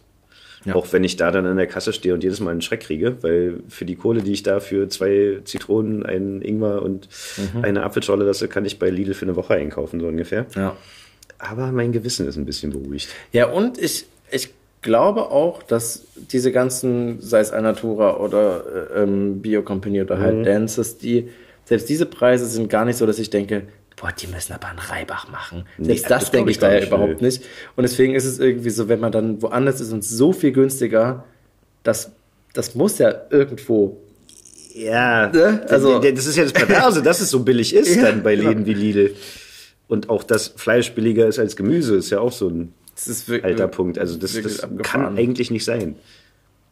Ja, also ich glaube auch mein Kaufverhalten hat sich, was das angeht, sehr, sehr verändert. Also ich werde da immer, immer straighter. Das wird echt, also meine Freundin schimpft schon, weil ich echt äh, immer anstrengender werde in der Hinsicht. weil ich will halt auch die ganzen Fridays for Future Leute nicht nur feiern, ich will halt selber Ja, klar. dann gucken. Und das muss man auch machen. Und ich finde, das ist auch eine relativ kleine Sache, die man verändern kann. Und da geht es auch gar nicht darum. Also auch das ist natürlich eine Sache, wo man weiß, das sind dann, also das Geld muss man halt auch haben, um es ausgeben zu Ja. können. Ja. So. Aber das ist ja kein, kein Argument dagegen. Also Nö. wenn, wenn man halt das Geld dann irgendwann mal hat oder sagt, ich kann mir zumindest einen Teil davon da kaufen und macht es halt, ist es halt gut. Mhm. ja, und ich bin so. in der glücklichen Lage, dass ich es mir leisten kann. Ja. Ich habe auch keine teuren Hobbys, Ja. habe kein Auto. Kein Schiff. Also das spart ja schon mal. ich find's geil. Ähm, deswegen, also wenn ich für irgendwas viel Geld ausgebe, dann ist es für Essen. Also ob nun im Supermarkt oder halt auch mal einmal die Woche schick essen gehen. Und im guten Restaurant, das gönne ich mir dann halt. Das ist so mein persönlicher Mhm. Luxus. Also bei, bei Essen mache ich wirklich gar keine Abstriche. Ich koche auch gerne. Was Selber? kochst du denn gern? Ach nein, eigentlich so Hausmannskost. Also was ich von Oma gelernt habe, Ja. dann aber so 2.0. Weil Oma Okay. war ja so Nachkriegsgeneration und Ja. gerne mal mit Maggi und so. Viel Butter. Ja, na wobei, Butter ist so. Nicht? ja. Meine Oma war immer sehr Ich glaube, viel. Bocuse hat gesagt, äh, als er gefragt wurde, was kann man statt Butter nehmen? Mehr Butter? da gehe ich komplett konform, also Butter ist ein Geschmacksträger. Ja, klar. Nee, aber halt, also wirklich, Oma hat halt ganz viel mit Maggi und, und Fertigsuppen und sowas gekocht. Mhm. Das habe ich dann schon probiert, irgendwie auf ein frisches Lebensmittelniveau zu heben. Mhm. Aber daran orientiere ich mich trotzdem, also weil weiß ja jeder, was Oma kocht, schmeckt am besten. Und da hangel ich mich so lang. Und dann haben wir natürlich einen extrem mediterranen Einfluss. Also Mhm. Italienisch kann, glaube ich, mittlerweile fast jeder kochen. Ja. Jeder weiß, wie man Spaghetti mittlerweile äh, macht. Hoffe ich zumindest. Ja. und so halt. Schön. Und dann gerne mal Chefkoch. googeln, Ja, natürlich, genau. Mal so Rezept des Tages ausprobieren, keine Ahnung. Kennst du Captain Cook, Nee. die App? Das ist eine, ich weiß nicht mal, ob das aus, aus Deutschland kommt, aber ich glaube ja. Das war so eine App, die machen jeden Tag drei Rezepte nur. Und die verschwinden auch wieder danach. Und du Okay. kannst sie halt aber speichern, wenn du Ja. willst. Und dann tauchen sie vielleicht auch mal nach einem Monat oder zwei Monaten auch mal wieder auf. Aber so, aber es kommen immer wieder neue Sachen. Die sind alle relativ leicht zu machen. Sehr, sehr angenehm, weil das eine gute Inspiration ist. Es sind auch so Sachen, die gehen relativ schnell, Ja. haben keinen hohen Einkaufsaufwand. Ja. Und ich, also ich koche auch sehr, sehr gerne. Das ist meine Entspannung, wenn Ja, ich nach Hause komme. ganz Es ist genauso. halt einfach, Ja. dieses Einkaufen stört mich nicht. Ich habe Kopfhörer, höre mir irgendwas an, gehe durch den Laden, Ja. nichts stört mich. Dann bin ich an der Kasse, Kopfhörer ab, mal ganz kurz nett sein und dann, Ganz genau. genau so halte ich es auch. und dann nach Hause gehen und kochen und dann gibt es aber so Momente, man improvisiert ja auch mal viel und ist irgendwie auch nett, aber irgendwann ist es auch ja auch. irgendwie schön, ein kleines Rezept zu haben, das man immer wieder verändert. Wo man sich so. dran langhangeln kann, Genau. ja. Und da ist es gar nicht so verkehrt, weil Captain Cook, äh, äh, äh, Chefkoch ist mir immer zu viel. Ist immer zu viel Auswahl. Also man muss immer suchen oder halt auch Rezepte Ja, des Tages auch, und so. also ich würde mal sagen, fünf von sechs Rezepten sind auch scheiße. Also ich sepp mich da immer durch und denkst, ja, nee, so machen wir das mal es nicht. gibt Worst of Chefkoch. Es Ah, okay. nee, weil, Ah. weißt du, wenn ich Rezept lese und da steht schon nimm TK-Fisch und nimm äh, ge gekörnte Hühnerbrühe. So, Genau, zack, fertig. Ja. What the fuck? Ja. Brauche ich kein Rezept für, Mann.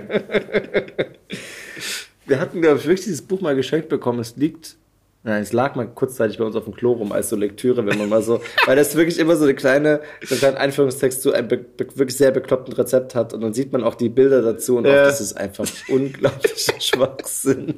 Aber ja, das tummelt sich halt da und das ist das Gute in dieser, in der App, dass man so, das ist halt kuratiert. Insofern, Ja. dass es halt diese drei Gerichte gibt und sind oft Leute, die eigene Fu- Foodblogs betreiben Ah, und so. okay. Das heißt, es sind auch Leute, die äh, auch ein Interesse daran haben, dass das, was sie da reinstellen, irgendwie sinnvoll ist und. Ja. so. Das macht schon echt ganz. Ja, und nicht Tante Käthe, schreibt mal eben irgendwie. Nee, genau. Geldspargel gemacht. Ja. ich hatte das, ich hatte das ähm, Oliver gefragt, äh, weil er auch meinte, er kocht gern. Ich so, aber was kochst du denn gern? Hat er auch mal erzählt, dass er. Welchen Oliver? Äh, Rohrbeck. Ah, dass er, ähm, dass er äh, das abgefahrenste Rezept, das er mal hatte, war, dass er so, so drei Tiere ineinander, also so richtig mit so Knochen raus und Ja. dann kommt das in das in Da das. ja einen Namen so. für. Ich weiß auch gar nicht mehr, was es, was es alles war, aber es war irgendwie Das Vogel, Truthahn, ein anderer Ente Vogel, und ein Huhn, Vogel. glaub ich. Ja. Irgendwie sowas. Das fand ich ganz abgefahren, Irgendwas weil das Dacken am Ende. so groß habe ich es auch wirklich noch nie gemacht. Nee, also also, so, das sehe ich auch nicht ein. Also das würde ich vielleicht einmal im Jahr für irgendeinen Feiertag machen, dass ich mich da fünf Stunden in die Küche stelle und irgendwie 18 Gänge zubereite. Aber ansonsten finde ich, Küche muss einfach sein. Und dann schmeckt es Ja. auch am besten. ja. Und äh, also den Aufwand, den du dann irgendwie vier Stunden lang in der Küche betreibst, den magst du auf dem Teller auch nicht mehr. Ab einem gewissen Punkt nicht mehr, zumindest Also nicht, wenn man es gelernt hat. Ist, ja, gut. Genau. Wenn es ein Schmorbraten ist, der vier Stunden im, Herd vor sich hinschmuggelt, ist der Arbeitsaufwand ja auch relativ gering. Ja. Das Ergebnis ist trotzdem Porno. Hammer. Ja. Aber ansonsten finde ich, also da irgendwie Shishi machen, wenn ich für Freunde koche, also ich koche ja nicht, um jemanden zu beeindrucken. Ich will, dass Leute lecker essen Ja, ja, genau. und sich einfach Genau. freuen. Wir hatten gestern, wir waren bei Freunden eingeladen und da gab es einfach nur ein, ein äh, Butternut-Kürbis äh, Kürbis mit, Ja. äh, mit Zimt und so einfach gebacken. Ja. Aber so wie sie das gemacht hat, war es einfach super geil. Aber es war an sich sehr, sehr simpel gedacht. Und es ist halt so, ja, Ja. das ist doch einfach saugeil. So. Das ist ja auch genau das, was ich halt an dieser mediterranen, an der italienischen Küche so geil finde. Die nehmen halt richtig, richtig geile Zutaten. Das Grundprodukt muss Hammer sein. Ja. Aber nicht viel Shishi. Ja. Knoblauch, Kräuter, Olivenöl, zack. Aber was ist denn, was ist denn das, was du am meisten machst? Was ist dein Lieblingsessen? Also was ich meiner Meinung nach am besten kann, sind tatsächlich äh, Rinderrouladen. Ha. geil. Ja, wie machst du die? Was fast jeder von sich behauptet, glaube ich, dass er die Nein. kann. Das würde ich von mir nicht sagen. Na, ich fange schon mal damit an, weil ich fand das, äh, die von meiner Oma waren wie gesagt immer geil, aber ich fand so diese halbrunden Zwiebeln immer ein bisschen bäh. Okay. Das fand ich immer schon ein bisschen Ja, kacke bei der Füllung. Und deswegen gönne ich mir den Spaß, dass ich äh, halt vorher schon in der, in der Pfanne die Zwiebeln anschmore, relativ Ja. lange sogar. Und dann äh, Speck in einer anderen Pfanne, das dann erst zusammenkippe Mhm. und dann diese Speck-Zwiebelmischung schon mal nehme. Und nicht irgendwie eine, eine große Speckscheibe in, in die Rinderroulade reinwickel, sondern so klein gehackte, Mhm. knusprig gebratene Speckstreifen und diese, diese angeschmorten Voll Zwiebeln. gute Idee. Ja. Ich habe darüber ernsthaft noch nie nachgedacht. Aber das, also, weil dann, dann schmeckt ja auch die Füllung richtig geil. Dann mache ich Ja. halt die Cornichon, nehme ich, nicht irgendwie Gewürzgurken, sondern wirklich Ja, Cornichon. klar. Äh, klein gehackt. Also es ist dann halt ein Mischmasch. Also ich habe dann halt so eine Paste, die ich dann quasi in die, in die Roulade rein reinschmiere. Und äh, Senf nehme ich jetzt auch nicht irgendwie aus der Tube irgendeinen Kacksenf, sondern dann meistens Dijon-Senf. Ja. Muss schon sein. Ja. Und äh, zum Kochen natürlich guten Rotwein. Das ist ja auch so ein äh, geflügeltes Wort, dass man äh, nur das äh, zum Kochen nehmen sollte, was man auch trinken möchte und nicht irgendeinen Billigwein zum Kochen nimmt. Ja. Ja, und das ist eigentlich das ganze Geheimnis. Also, Es ist eine, wirklich, ich denke gerade drüber nach. Ich habe vor einem halben Jahr gab es letztes Mal das gemacht, aber Ja. ich weiß, dass ich das roh reingehauen habe und ich weiß auch, dass es gibt viele Leute, die das roh nicht so. Ich esse Zwiebeln tatsächlich roh. ja, also, ich habe auch schon öfter gesehen, so. dass dann Leute einfach so die Füllung von der Roulade dann beiseite kratzen Das und dann einfach nur das Fleisch Das essen. ist Und schade, ja. Das ist so wie, wie Spaghetti auf den Tisch stellen und einer fragt nach einer Flasche Ketchup. Also, da fühle ich mich in meiner Kochehre beleidigt. Weil die, die Füllung ist auch mit Liebe gemacht und die schmeckt auch verdammt nochmal. soll gut sein. Oder sie hat zu schmecken. Ja. Jetzt habe ich gerade dran erinnert, wenn ich, weil ich, wenn ich jetzt Rouladen machen würde, ich würde meine Mutter anrufen, würde. Meine Mutter kriegt hauptsächlich Anrufe und sie weiß dann so, du willst ein Rezept, ne? hm, könnte es sein, wie geht's denn dir? Und dann gern Rouladen kurz erklären. Bei mir ist absurderweise mittlerweile andersrum. Wirklich? Meine Mutter fragt mich, Ja, dann, äh, wie mache ich den Spargel am besten? Und so eine Sache. Ja, sehr gut. Weil ich halt wirklich, also unsere, Gro- also meine Großeltern haben äh, auch äh, ich glaube, drei Jahre bei uns im Erdgeschoss gewohnt, mhm. als ich noch zur Schule gegangen bin. Das heißt, ich hatte den ganzen Tag Zeit, um meiner Oma beim Kochen zuzugucken. Meine Mutter hatte halt einfach keinen Nerv dafür. Ja. Und hat dann irgendwann gemerkt, okay, der Junge hat äh, tatsächlich ein Faible für Kochen und, und findet das geil. Ja, und dann irgendwann kommt, nachdem ich ausgezogen bin, so, ja, ich würde hier gerne Schnitzel machen, wie mache ich das? Oder, äh, muss da jetzt noch Zucker rein beim Spargel oder keine Ahnung? Also, ich meine, es gibt natürlich Rezepte, die kann sie tausendmal besser als ich. Mhm. Hat so ihre fünf, sechs Sachen. Mamis Rezepte halt. Genau. Aber ansonsten, wenn es irgendwie so um Sachen geht, die sie noch nie gekocht hat, dann fragt sie halt mich, wie macht man eine Bechamelsoße? Irgendwie so. Ja. Das ist schon echt, also ich habe viel von meiner Mutter gelernt und es, ich frage so, es gibt so ein paar Rotkraut, Mutter, mhm. sag's mir nochmal. Ich weiß, ja. ich weiß, wie es geht. Ich möchte mal in deinen Worten hören. So. es gibt so ein paar Sachen, die finde ich einfach immer wichtig. Aber klar, wenn ich zu Hause bin, ich koche auch schon andere Sachen und so mehr als sie wahrscheinlich ja. mittlerweile. Da gab es ein Weihnachtsessen Jetzt sollte ich die Gans machen und es war die Gans von so einem Biobauern von nebenan und ich, also ich wusste, was das Vieh an sich wert ist und ich wusste, ja. wenn das Vieh jetzt kaputt geht durch irgendwas, was ich hier mache, das wäre sehr unschön. Ja, also das war auch wirklich das erste Mal, dass mir das, ist, das war mir sehr also, unangenehm. Alter. Hey, du, du kochst ja so gern. Ja. Ja, aber keine ganzen Gänse, verdammt. Also doch, doch, das kriege ich schon auch hin, okay. aber ich hatte selten so solche. Mhm. Das hat zum Glück dann auch geklappt, aber das war wirklich äh, die drei Stunden Hätte ich auch einen Respekt. Also bei sowas, so ganze Tiere am Stück. Ist gar nicht so schwer. Meistens gar nicht so schwer. Meistens macht der alles der Ofen. Ja, aber ich meine, also gerade bei so einer ganz, dann hast du die außen geil und innen ist sie noch roh oder außen verbrannt und innen ist sie durch. Richtig zusammengebunden, richtige Füllung ist auch extrem wichtig. Improvisieren. Wobei, das habe ich in, äh, tatsächlich in Argentinien gut geschafft, als wir da mit äh, Konrad waren. Wir haben da Weihnachten und Silvester in Buenos Aires gefeiert. Ja. Wir wollten eigentlich noch eine Gans oder eine Ente auftreiben, was partout nicht mehr zu kriegen war, weil wir genau einen Tag vor Weihnachten losgegangen sind. Aber die hatten so genveränderte okay. Monsterhühner, die ungefähr Schön. Gänsegröße hatten. Okay. Davon haben wir dann zwei Teile gekauft. Und so, ja, okay, Marcel, mach mal. Äh, okay, noch nie gemacht, scheißegal. Äh, wir nehmen Äpfel, wir nehmen Zwiebeln, wir nehmen Kräuter. Bums. Stopfen den Vogel, bis er platzt und genau. dann ab in den Ofen, läuft. Ja, und haben dann da ein wunderbares Weihnachtsessen hinbekommen. Also haben auch wirklich, wir wollten eigentlich noch Party machen an dem Abend, aber es waren alle so fressnarkotisiert, dass dann nichts mehr ging. ja, also das war schon äh, ziemlich weit vorne, was wir ich haben nicht gedacht hätte. Im Studium Halbweihnachten für uns äh, erfunden, weil Freunde, also wir hatten das ganze Studium war wirklich so eine Gruppe zusammen, weil wir in Potsdam waren und die meisten kamen aus Berlin und ja. wir waren die einzigen, die halt in Potsdam auch wirklich gewohnt haben, weil wir da studiert haben. Und die haben halt Erasmus gemacht. Und es war halt ja. klar, wir können kein Weihnachtsessen mehr zusammen machen. Ich hatte immer das Weihnachtsessen irgendwie mitgemacht. Und dann war es halt, okay, machen wir halt Halbweihnachten am 24.06. Am 24. okay. ne? Schön. Man verlagert es einfach in den Sommer. Schön. Äh, Vorhänge zu, äh, Orange auf dem Tisch, Musik an. Ja. Und es dauert wirklich nur 10 Minuten. Glühwein natürlich. Naja. und äh, es geht so schnell, dass man so eine blöde Weihnachtsstimmung auf einmal Was? hat. Und natürlich wird dann halt auch eine bis drei äh, Gänse gemacht oder Enten, eher Enten.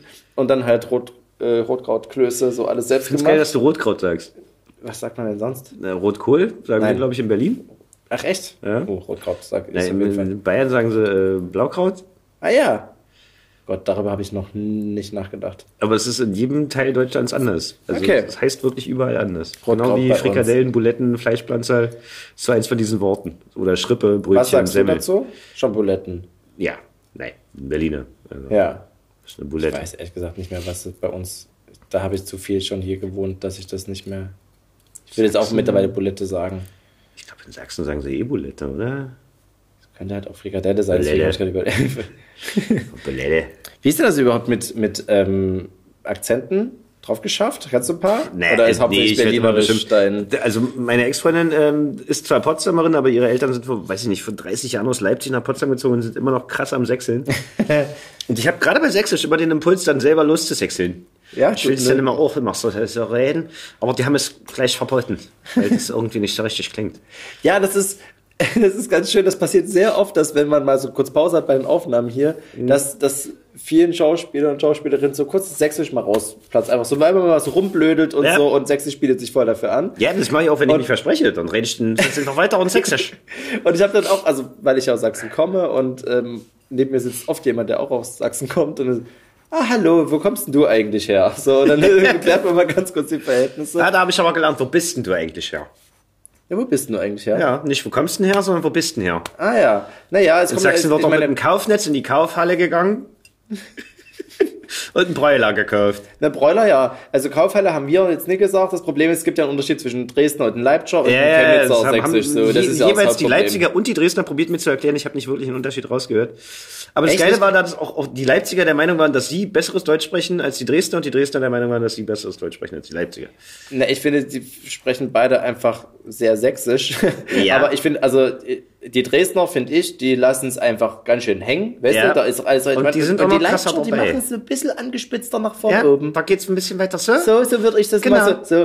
Aber also ich komme eher aus der Dresdner Ecke, dran? wo einfach das. Ich finde nicht, dass es mehr Hochdeutsch ist, muss ich sagen. Das ist, das ist so ein, das ist ein meine subjektive Hochdeutsch. Beobachtung. Also ich war dreimal in Leipzig, weil eben die Eltern daher Ja. kommen und einmal in Dresden. Also und hatte das Gefühl, gut, ich habe dann auch mich mit relativ jungen Menschen unterhalten, die sich probieren. Mittlerweile habe ich eh das Gefühl, äh, den Di Dialekt runterzuschaffen.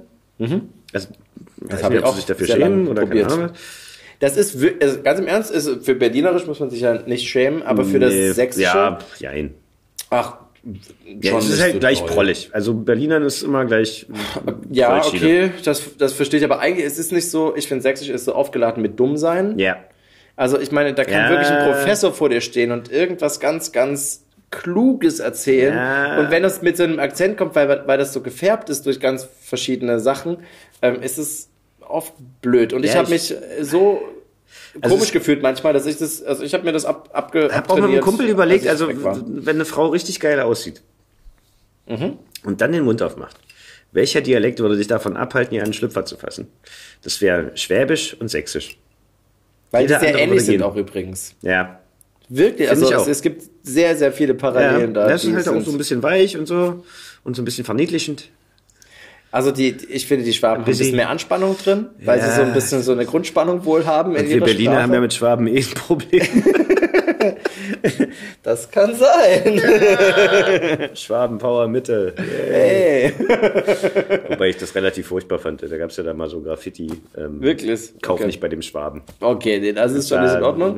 Mehr als Grenze überschritten. Ja, glaube ich auch. Ähm, nee, ich, ich finde auch, es gibt so ein paar, paar Sachen, die, die da sind, aber zum Beispiel Saarländisch, was ich jetzt ja auch durch persönliche Beziehungen durchaus Kann ich weiß. gar nicht zuordnen. Ähm, das hört man ja auch nicht so oft. Nee. Finde ich oft.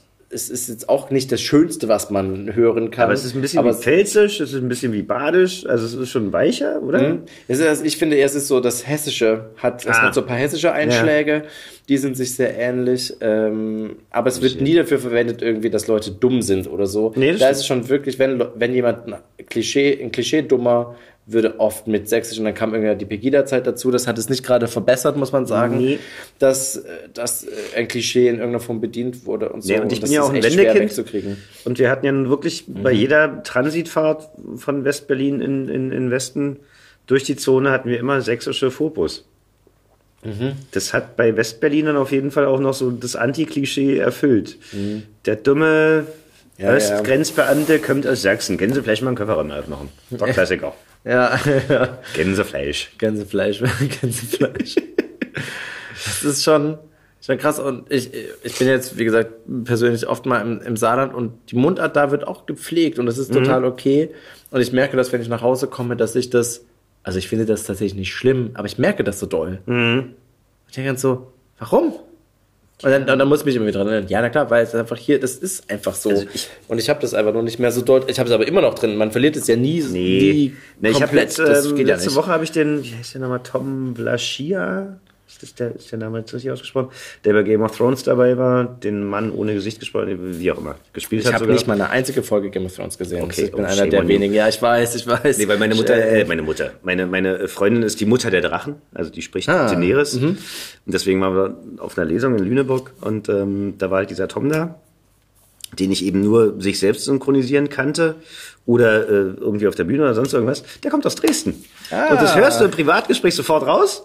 Da kommt dann ein Ugh und so. Ansonsten so relativ, also an der, an der, an der Grenze zum Hochdeutschen. Ja. Aber du hörst es halt, wenn du genau Ja. hinhörst, hörst es raus. Und die hatten dann aber die Lesung und er schlägt das Buch auf und ist sofort perfekt im Hochdeutschen unterwegs. Zack, zwei Minuten später privat unterhalten und dann wieder ein bisschen Zell. Gibt es ja auch. Ich meine, als, als der Def Bierstedt hier war, und es gibt so ein paar Kollegen, die haben das ja hier, David Nathan hat das ja, Ja, durchaus der auch. Berliner Schnauze pur. Einfach Alter. natürlich, das ist einfach. Aber der ist auch Ostberliner und Ostberliner Ja. Berlinern krasser als Westberliner. Der Def ja auch. Der Def Ja. kommt ja auch aus Ostberlin Ja. und dann rüber. Und ja, offensichtlich, aber sobald irgendwie das Mikro an ist, gibt es so eine Hochdeutsch-Taste. Zack. Und es ist irgendwie Ja, muss ich mich auch immer wieder äh, hindisziplinieren. Mir fällt halt auf, also meine Freundin mag es halt nicht, die kommt halt aus München, beziehungsweise bei München. Oh, äh, wenn ich, ich rollt es eher zu Hause? äh, nee, nein, das wäre Franken. Oh Gott, ja, ich kenne mich nicht aus. Nee, also, nee, nee. Also, das ist, kleiner. Ist auch egal. Ähm, also, ich bin relativ hochdeutsch unterwegs, Berliner halt zwischendurch so tendenziell, aber wenn ich mit meiner Mutter telefoniert habe, das- weil, weil Berliner ist für mich auch so ein Gefühl von Heimat. Ja. Ich ja. fühle mich dann halt zu Hause in meinem Dialekt. Und das ist dann halt, dann bin ich halt so drin und dann fange ich halt an, wieder ein bisschen rumzuverlieren und sie findet es furchtbar. sie findet es so furchtbar. Auch so prollig zu reden. Soll netter. Okay. Ich versuche gerade nochmal äh, ein, paar- ein paar Gedanken zusammenzusammeln. Wie, ähm, du hast sehr, sehr zeitig gewusst, dass du das machen willst, was du jetzt machst. War sofort klar eigentlich, ja, als sich die Karriere abgezeichnet hat Ah. oder die Möglichkeit, die Tür aufgetan hat, sagen wir mal so. Und seitdem hast du das auch nicht bereut. Es gibt Null. genau, ist Also ich genau meine, Abstriche das. machst du immer. Du findest auch an jedem Job was zu meckern. Und nicht zuletzt, deswegen habe ich halt auch mit der Regie aufgehört, also nicht nur wegen Horrorstory. Da machst du gar keine mehr. Nee. Weil ich da, ähm, weißt du, als Sprecher gehst du ins Atelier, gibst deine Verantwortung an der Tür ab, machst deinen Job, gehst nach Hause. Gut, du hast mal gute und mal schlechte Termine, hast mal einen blöden Regisseur oder scheiß Text oder sonst irgendwas. Aber ich muss es mir halt nicht anziehen. Ich mache dann unterm Strich, äh, ich muss mich nicht so aufregen. Ich mache dann halt meinen Job.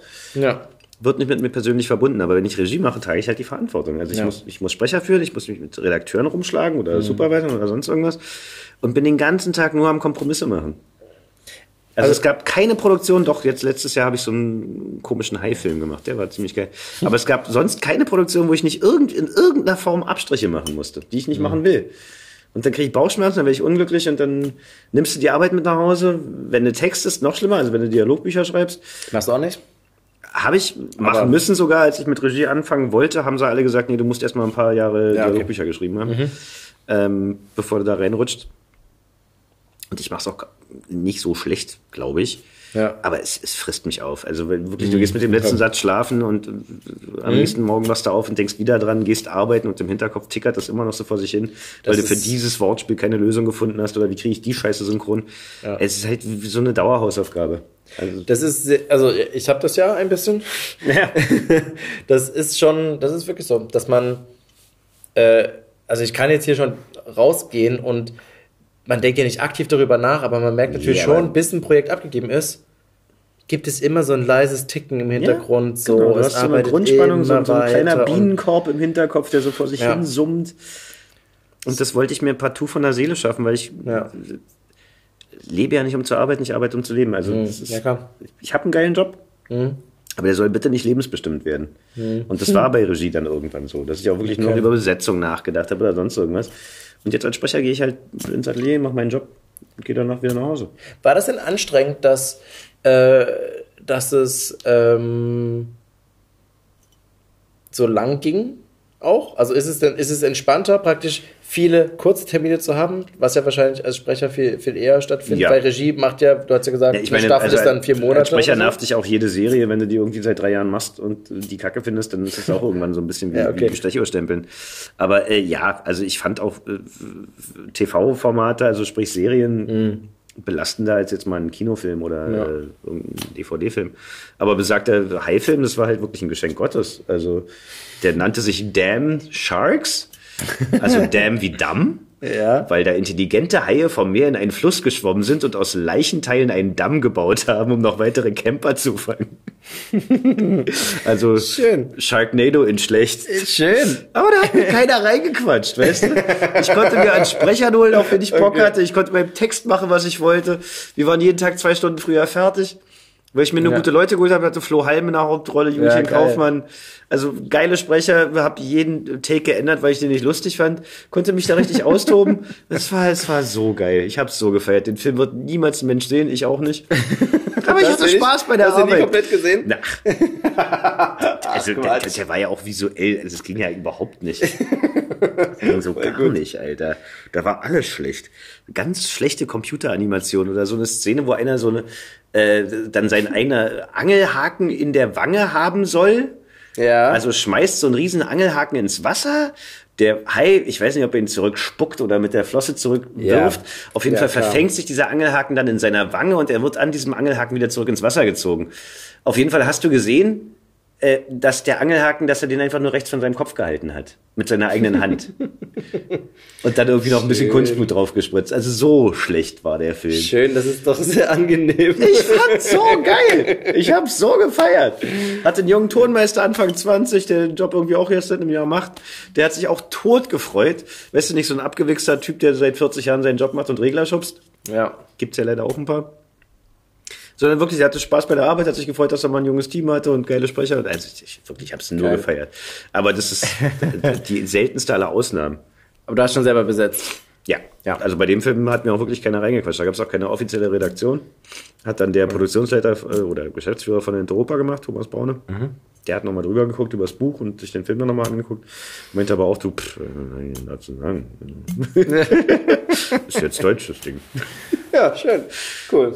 So ist geil, aber so läuft's halt nicht bei etwas besseren Produktionen. Weil das war ja, so mit Anfang 20 wollte ich natürlich in den Kinobereich. Also ich wollte dringend Kinofilme machen, die nächsten Blockbuster und keine Ahnung was. Hab dann so Sachen wie Blood Diamond und, und Eagle Eye und weiß ich, also so ein paar Kinofilme waren dabei. Letztes Jahr hier ähm, Chaos im Netz, Disney-Produktion. Äh, die hat mir aber komplett den Rest gegeben. Also da war ich wirklich, äh, dass ich dachte, Alter, ich weiß schon, warum ich es nicht mehr mache. Weil die ja mittlerweile bei Disney auch sogar hausintern kommunizieren, dass die Marketingabteilung über, der, über dem Dubbing-Department steht, in der Hierarchie. Okay. Das heißt, wenn die sagen, der Baum hat jetzt gelbe Blätter, dann hat der Baum jetzt gelbe Blätter. Und da kann das Dubbing Department den Arm heben und sagen, Moment, das geht aber kreativtechnisch nicht und bla bla bla. Arschlecken. Scheißegal. Ja, bei einer gewissen Größe ist das schon etwas weird. Nein, und dann wollen sie dir halt immer irgendwelche Prominenten ins Atelier stellen oder irgendwelche YouTuber, um noch ein bisschen eine größere Range zu kriegen. Und dann sitzt du da mit äh, sprechfremden, synchronfremden, schauspielfremden Menschen, musst denen Sprechen beibringen. Gibt es denn da nicht auch so Mustersachen davor, dass praktisch professionelle Sprecher, Sprecherinnen kommen, das einsprechen und die sprechen das dann nach? Also in dem Fall nicht, leider, hätte ich mir gewünscht, aber ich glaube auch nicht, dass es geholfen hätte. Also da, um Gottes Willen, da waren sogar äh, äh, ein paar Jungs dabei von so einem YouTube-Kanal, ich komme gerade nicht auf den Namen, aber die hatten so versteckte Kamera. Die waren besser, als ich äh, befürchtet hatte. Also die Ah, okay. waren sogar ziemlich gut. Gab auch wieder andere Beispiele. Ähm, nee, aber wir mussten den Film erstmal eindeutschen äh, für ein Testscreening. Okay. Also wir haben den irgendwie in zwei Wochen durchgejuckelt, äh, haben den quasi schon Oha. fertig synchronisiert ja. äh, damit er dann in München in einem großen Kinosaal äh, im Testscreening laufen konnte, damit sie dann da die Zielgruppen dann befragen konnten, wie das angekommen ist, wie welcher Witz funktioniert und keine Ahnung was. Fand ich auch ein bisschen absurd. Und danach haben wir quasi nochmal von vorne angefangen. Hatten dann aber auch wenigstens äh, fertiges Bildmaterial, was wir am Anfang nicht hatten. Da war der Film teilweise noch nicht fertig animiert, da hattest du noch so Strichmännchen im Bild oder Krass, So. Okay. 70er Das, Jahre. das finde ich wirklich so, sowieso abgefahren, dass es sowas, dass es noch eine, eine nächste, dass es ein, so einen Zwischenschritt gibt, wie Befragung, wie etwas ankommt oder so. Das ist halt, es ist Kannte ich auch nicht, also- vollkommen absurd. Aber das war gefühlt. total dick aufgezogen. Also es war, das ist ja nicht wie das Kino heißt, aber es ist das größte Kino in, in München, direkt am Hauptbahnhof. War ein riesen Saal und da hatten sie tatsächlich so äh, zielgruppengerecht. Also dann hatten sie so eine Gruppe von, von Kindern von sechs bis zwölf, dann gab es die Teenie-Gruppe, dann gab es die Erwachsenen und die wurden auch alle einzeln befragt. Und da lief auch neben dem Befrager immer noch jemand äh, her und da habe ich dann die Supervisorin von Disney gefragt, was macht denn der Typ da? Ja, der übersetzt sich simultan für Amerika. Ja. Und die haben es dann auch ausgewertet und wir hatten das beste Umfrageergebnis weltweit, wurde mir dann noch gesagt. Was mir aber nichts geholfen hat. Hat trotzdem die Marketingabteilung reingequatscht und wollte das und wollte das. Okay. Ich hatte zum Glück in der weiblichen Hauptrolle Anna Fischer. Punkbraut, naja, deutsche Schauspielerin, aber auch Ostberliner Atzenbraut, also richtig, richtig, richtig cooles Mädel. Die hat sich halt auch nur für, für jeden dritten Scheiß äh, dann äh, hatte, war sie bereit, das mitzumachen. Hat ansonsten immer gesagt, nee, habe ich keinen Bock drauf. Nee, das mache ich nicht. Nee, und das Oh, sage ich ja. nicht. Das war dann natürlich für mich äh, Porno, weil ich hätte nur sagen können, bitte mach's. Und wenn sie dann sagt, nö, weil sie ist der Star, Ja. mit ihrem Namen wird geworben, sie geht durch die Talkshows und erzählt was über den Film. Ja. Dann sagt, nö, habe ich keinen Bock drauf, dann super. Gut, das ist deine Entscheidung. Abgefahren, okay. Und dann warst du aber danach erstmal abgefrühstückt. Nee, das hat mir wirklich nochmal den Rest gegeben. Ich habe den auch nur gemacht, weil ich den ersten Teil schon aufgenommen habe und dachte, okay, ist mein Baby. Ja. Dachte auch, wir kriegen dieselbe Besetzung, weil im ersten Teil hat die äh, männliche Hauptrolle Christian Ulm gesprochen. Das hat dann im zweiten Teil nicht mehr geklappt. Schade. Aus äh, vertragstechnischen Gründen, weil er dann irgendwie eine Klausel gelesen hat, wo er verpflichtet wurde, jede Werben, jeden Werbetermin äh, wahrzunehmen. Beim ersten Teil war entweder er krank, seine Frau oder sein Kind, wenn es dann um so Marketingtermine okay. ging. Beim zweiten Teil haben sie irgendeine Klausel reingeschrieben, dass er die Kohle nicht kriegt, wenn er die Termine nicht wahrnimmt. Ist auch, Und dann hat er irgendwie keinen Bock mehr gehabt. Verständlicherweise. ja, kann ich verstehen. Also ich habe es halt anders kommuniziert bekommen. Mir haben sie nur gesagt, ja, der Ulm hat keine Lust. Und dann dachte ich so, äh, was für ein Arschloch. Dann habe ich dann so, aber im Nachhinein erfahren, aus welchen Gründen der keinen Bock hat. Dann dachte ich, okay, dann Respekt. ja, finde ich auch sehr gut. Apropos Christian Ulm, Jerks. Ja, Gut? noch nie gesehen. Ah, okay. Aber was ich darüber gelesen habe, glaube ich nicht, dass es mein Humor ist, weil ich habe ein ganz tolles Problem mit Fremdschämen. Oh, wirklich? Und die Serie ist ja darauf aufgebaut, dass Durchaus, fremdschämt. Also ja, die ja. machen ja nur Scheiße. Warum magst du den Fremdschämen nicht? Ich, äh, ich, ich schäme mich ja schon für mich selbst. Also ich will mich dann nicht noch für andere Leute schämen.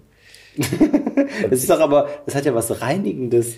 Die, machen das, was in Wirklichkeit oft nicht passiert. Ja, aber es ist so nah an der Realität. Also wie gesagt, zumindest das, was ich gelesen habe, dass man sich vorstellen kann, dass es tatsächlich Menschen gibt, die so ticken Ja, auf jeden Fall. und sich so gebieren. Und ich, also ich empfinde körperlichen Schmerz bei sowas. Es tut mir immer sehr leid.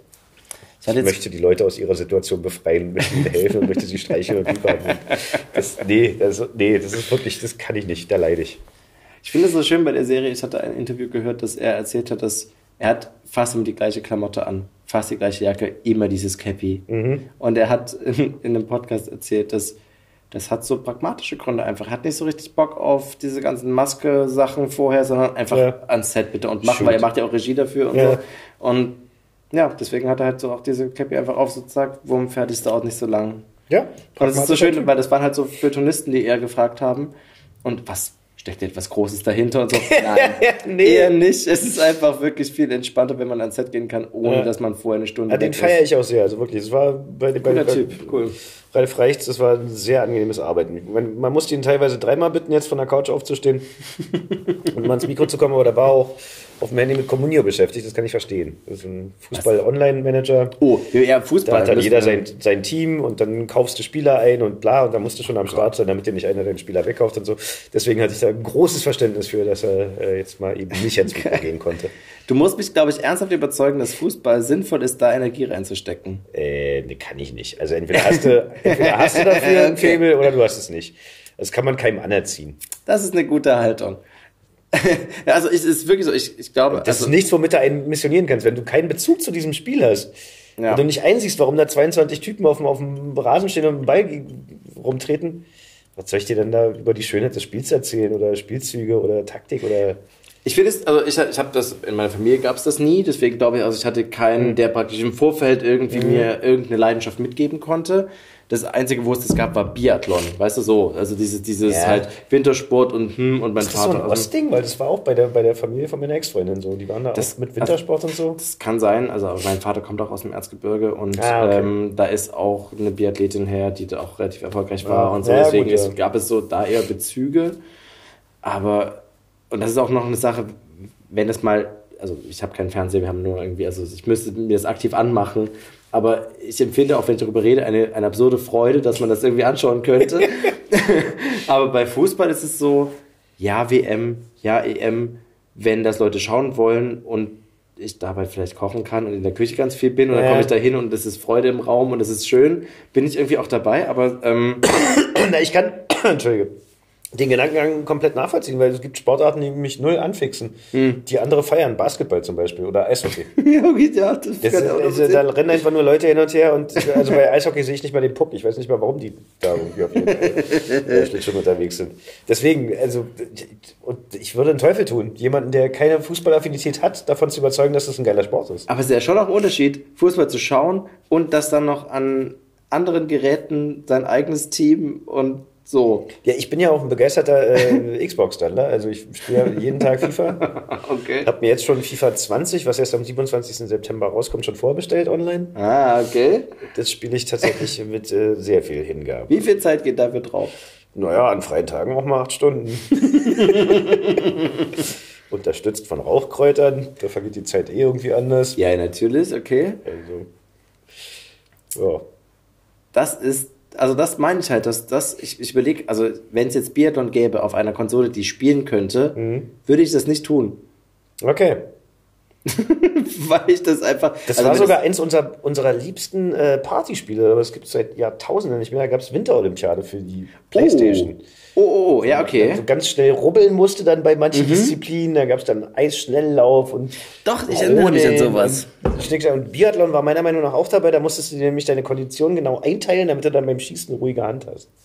Zum Beispiel. Und das hat Das richtig Bock gemacht. Das ist, Das hat richtig Bock gemacht. aber ich habe auch Konsolen sehr, sehr spät erst entdecken dürfen, weil wir hatten das nicht zu Hause. Ja. Ähm, wir hatten ja auch nur drei Sender am Anfang, also, also Fernsehen gab es bei uns auch nicht so viel, auch Ja. kein, keine, ähm, wir hatten nie VHS-Sachen. Es gab erst irgendwann DVD, ganz spät. ja.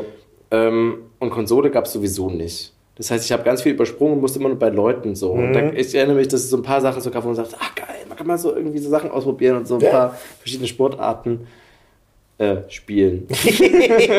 ja, spielen. ja. Ähm, apropos Rauchkräuter, möchtest du eine Rauchen. rauchen gehen? Ja. Ich hole das von dort und wir gehen dann rauchen. Das ist ein super Plan, aber ich tatsächlich. Hier machen wir jetzt mal einen ganz kleinen Sprung, damit diese Raucherpause nicht ganz so lang wird. Ja, ist gar keiner mehr da. Ja. Äh, so, so. Jetzt trinke ich einen Tee. Jetzt können wir weitermachen. Was ist denn das Peinlichste? Was? Nee. Ähm. So, Wüsste ich jetzt gar nicht. richtig, richtig, die best, richtig besten Fragen. Ähm. Jetzt muss ich mich vor allem sortieren, weil wir draußen ja auch weiter quatschen einfach. Hm. Ähm. Ich überlege gerade, ob wir fast schon einfach zu dem Text kommen, weil das durchaus ja eine, Über, also eine Überleitung hast du ja praktisch selbst gemacht mit dem, mit dem Sportteil. Ja, mit Fußball. es liegt es irgendwie so nah. Pass auf, nee, ich habe noch eine, weil wir kurz gerade darüber geredet haben. Was wäre denn, wenn, ähm, wenn du aufwachst und deine App von deiner Bank mit Ökovertrauen sagt dir, hey, du hast ganz, ganz viel Geld. Auf einmal. Mehr als du wolltest. Hab ich Ähm, jetzt schon. okay, Frage erübrigt. Naja, aber würde, was würde sich denn ändern für dich oder was würdest du machen als allererstes? Also, ich habe jetzt keine hochtrabenden Träume, ehrlich gesagt. Ich will ein Haus mit Garten. Das willst du wirklich. So Punk. So. ja, scheißegal. Nein, geil, ist ja cool. Also ich träume äh, von tatsächlich von einem alten Bauernhof, Ah. wo ich dann alte verkrüppelte Tiere, Tiere aufnehme. Oh, So eine okay. dreibeinige Ziege, und einen blinden Hund und weiß ich nicht, äh, epileptisches Kaninchen. Also Aber hier in der Nähe von Berlin nehme ich ja, an. ja, das auf jeden klar. Fall. Das also schon mit, mit, mit S-Bahn-Anbindung an die Stadt. Und äh, meine Familie kommt mütterlicherseits auch aus KW, also Königs Wusterhausen, Ja. Zahnsdorf. Da der Held der sich, Regio. genau, Genau. da würde sich dann für mich auch ein Kreis schließen, wenn ich da irgendwas finden könnte, was nicht unbedingt in der Einflugschneise von Schönefeld liegt, falls der Ja. Flughafen niemals fertig wird.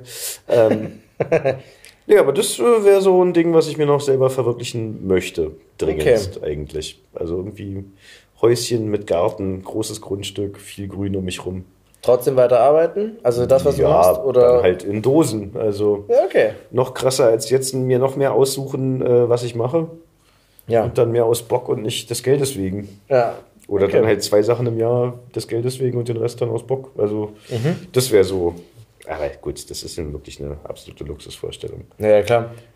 Ich meine, man kommt ja nicht in die Verlegenheit, dass irgendwann mal so viel Kohle auf dem Konto ist, dass man sagt, oh, ich verabschiede mich mal komplett. Nee. So. Und irgendwie macht es ja auch Bock, oder? Das weiterzumachen, was man so Ja, gerade so hat. der Job an sich macht ja Spaß. Das machst du ja schon einfach ein paar Jahre. Ich meine, es ist total krass, dass es dich Ja, ich habe jetzt mehr 30, begleitet als nicht begleitet. 30 Jahre Berufserfahrung beim Synchron tatsächlich, habe ich jetzt, habe ich erst festgestellt, sogar über 30 Jahre. Das ist schon geil. Das ist schon eine ganz schöne Hausnummer, ey. Das ist ja krass. Nee, also es gibt auf jeden Fall schlimmere Berufe und es- es macht auch größtenteils Spaß. Also ich meine, du hast wie bei jedem anderen Beruf auch mit Idioten zu tun. Oder machst auch Sachen, Mhm. auf die du keinen Bock hast, aber selbst die Sachen, auf die du keinen Bock hast, sind immer noch besser als von 9 bis 17 Uhr im Büro sitzen und Nee, irgendwas, ja. irgendwelche Zahlen runterrattern oder was weiß ich was. Zieht es dich denn vor die Kamera? Nee, habe ich äh, gemacht. so von 16 bis 20, so in dem Alter ungefähr. Als du Vormittagszeit hattest. genau. nee, da ging es so ein bisschen los. Da kannte ich halt eine Regieassistentin, die hat mich dann irgendwie zum Casting Mhm. eingeladen. Da habe ich so drei, vier Sachen gedreht. Das hat mich so überhaupt nicht angefixt. Also ich fand es total furchtbar. Kann auch an den Produktionen gelegen haben. Es mag andere geben. Mhm. Aber das waren halt so RTL-Sachen in erster Linie. Eine Sache fürs ZDF, die war ganz charmant. Aber du bist da halt so reingeschubst worden und es gab nicht mal eine Probe vorm Dreh und ich musste dann die Mhm. Regieassistentin noch fragen, bin ich jetzt traurig oder böse, bevor wir angefangen haben Mhm. zu drehen. Das fand ich relativ furchtbar und dann auch so dieses ganze Hierarchiedenken am Set hat mich ganz doll abgekotzt. ey. Das fand ich ganz doll furchtbar. Weil ich habe mich in einer Mittagspause mal aus Versehen, weil da stand dann irgendwas von äh, grüne Bohnensuppe mit Speck, so geil, habe mich da in die Schlange gestellt und dann kam die Aufnahmeleitungsassistentin ganz aufgeregt angerannt. Ja, nee, das ist für die Statisten. Ja, klar, und stell dich da bloß nicht an. Das für die Darsteller ist da hinten. Und da gab es dann irgendwie Kotelett und keine Ahnung, also naja. vom Allerfeinsten am besten noch so ein Schwanenflügel mit, mit einem Shishi drumrum. Ja, ja, ja. Also, da, da, äh. Und es war wirklich bei jedem Dreh so, dass ich am Ende des Drehtages mich nur mit den Beleuchtern und Ja. dem Kameraassistenten irgendwie privat noch unterhalten konnte. Dann hast du dich halt noch hingesetzt, hast noch irgendwie einen Joint Ja. geraucht und Bierchen getrunken, Ja. nett gequatscht. Aber so das ganze Schauspielerpack und äh, Regie, Regieassistenz, Kamera, Kameraassistenz, das waren also die waren so auf einem anderen Stern, das war so gar nicht meins. Ich finde, das ist so beim, bei Theater ist es ja auch sehr, sehr, gibt es sehr, sehr starke Hierarchien von Regie, dann irgendwann mal runter zu Assistenzen und dazwischen dürfen die Schauspieler gern Platz nehmen. Ja. Also auch da gibt es natürlich unterschiedliche Ja, ja, Regisseure wenn du wichtig bist als. Star, dann wirst du halt gepudert und wenn du irgendwie Genau. so eine Nebenrolle bist, dann äh, ja. Und beim Film ist es natürlich auch so. Ich finde es auch, also das, ich mag irgendwie diese amerikanische Haltung oder in, in diesen großen Produktionen, dass sie halt sagen, alle Nebenrollen sind natürlich auch wahnsinnig gut besetzt, einfach weil Nebenrollen erst, also das ist ja das, was viel, also viel da ist im Ja, Film. du willst ja auch deinen Film Und- nicht zerficken, wenn du Ja, da genau. Robert De Niro in der Hauptrolle hast und dann Hallo. irgendwelche Grenzbegabten. Hallo, wir müssen die Polizei rufen, Typen, in der Ja. Nebenrolle hast. Und das ist natürlich schon echt oft ein Problem in Filmen, in deutschen Produktionen, Ja. dass das, ja, es gibt Stars, die halt viel zu sehen sind und dann gibt es sehr viele ähm, Leute, die einfach so ausprobiert werden, Mhm. nett gesagt. Ja. Das ist schon sehr schade, finde ich auch. Nee, und das hat mich halt damals wirklich so sehr abgeturnt, dass ich dann auf das eigentliche Spiel. Und das kam mir eh zu kurz. Also, das finde ich auch, also das bewundere ich auch bei, bei Leuten, die regelmäßig drehen. Du sitzt ja acht Stunden am Tag am Fall. Set, bist fertig geschminkt und hast dann vielleicht eine Stunde netto Arbeit.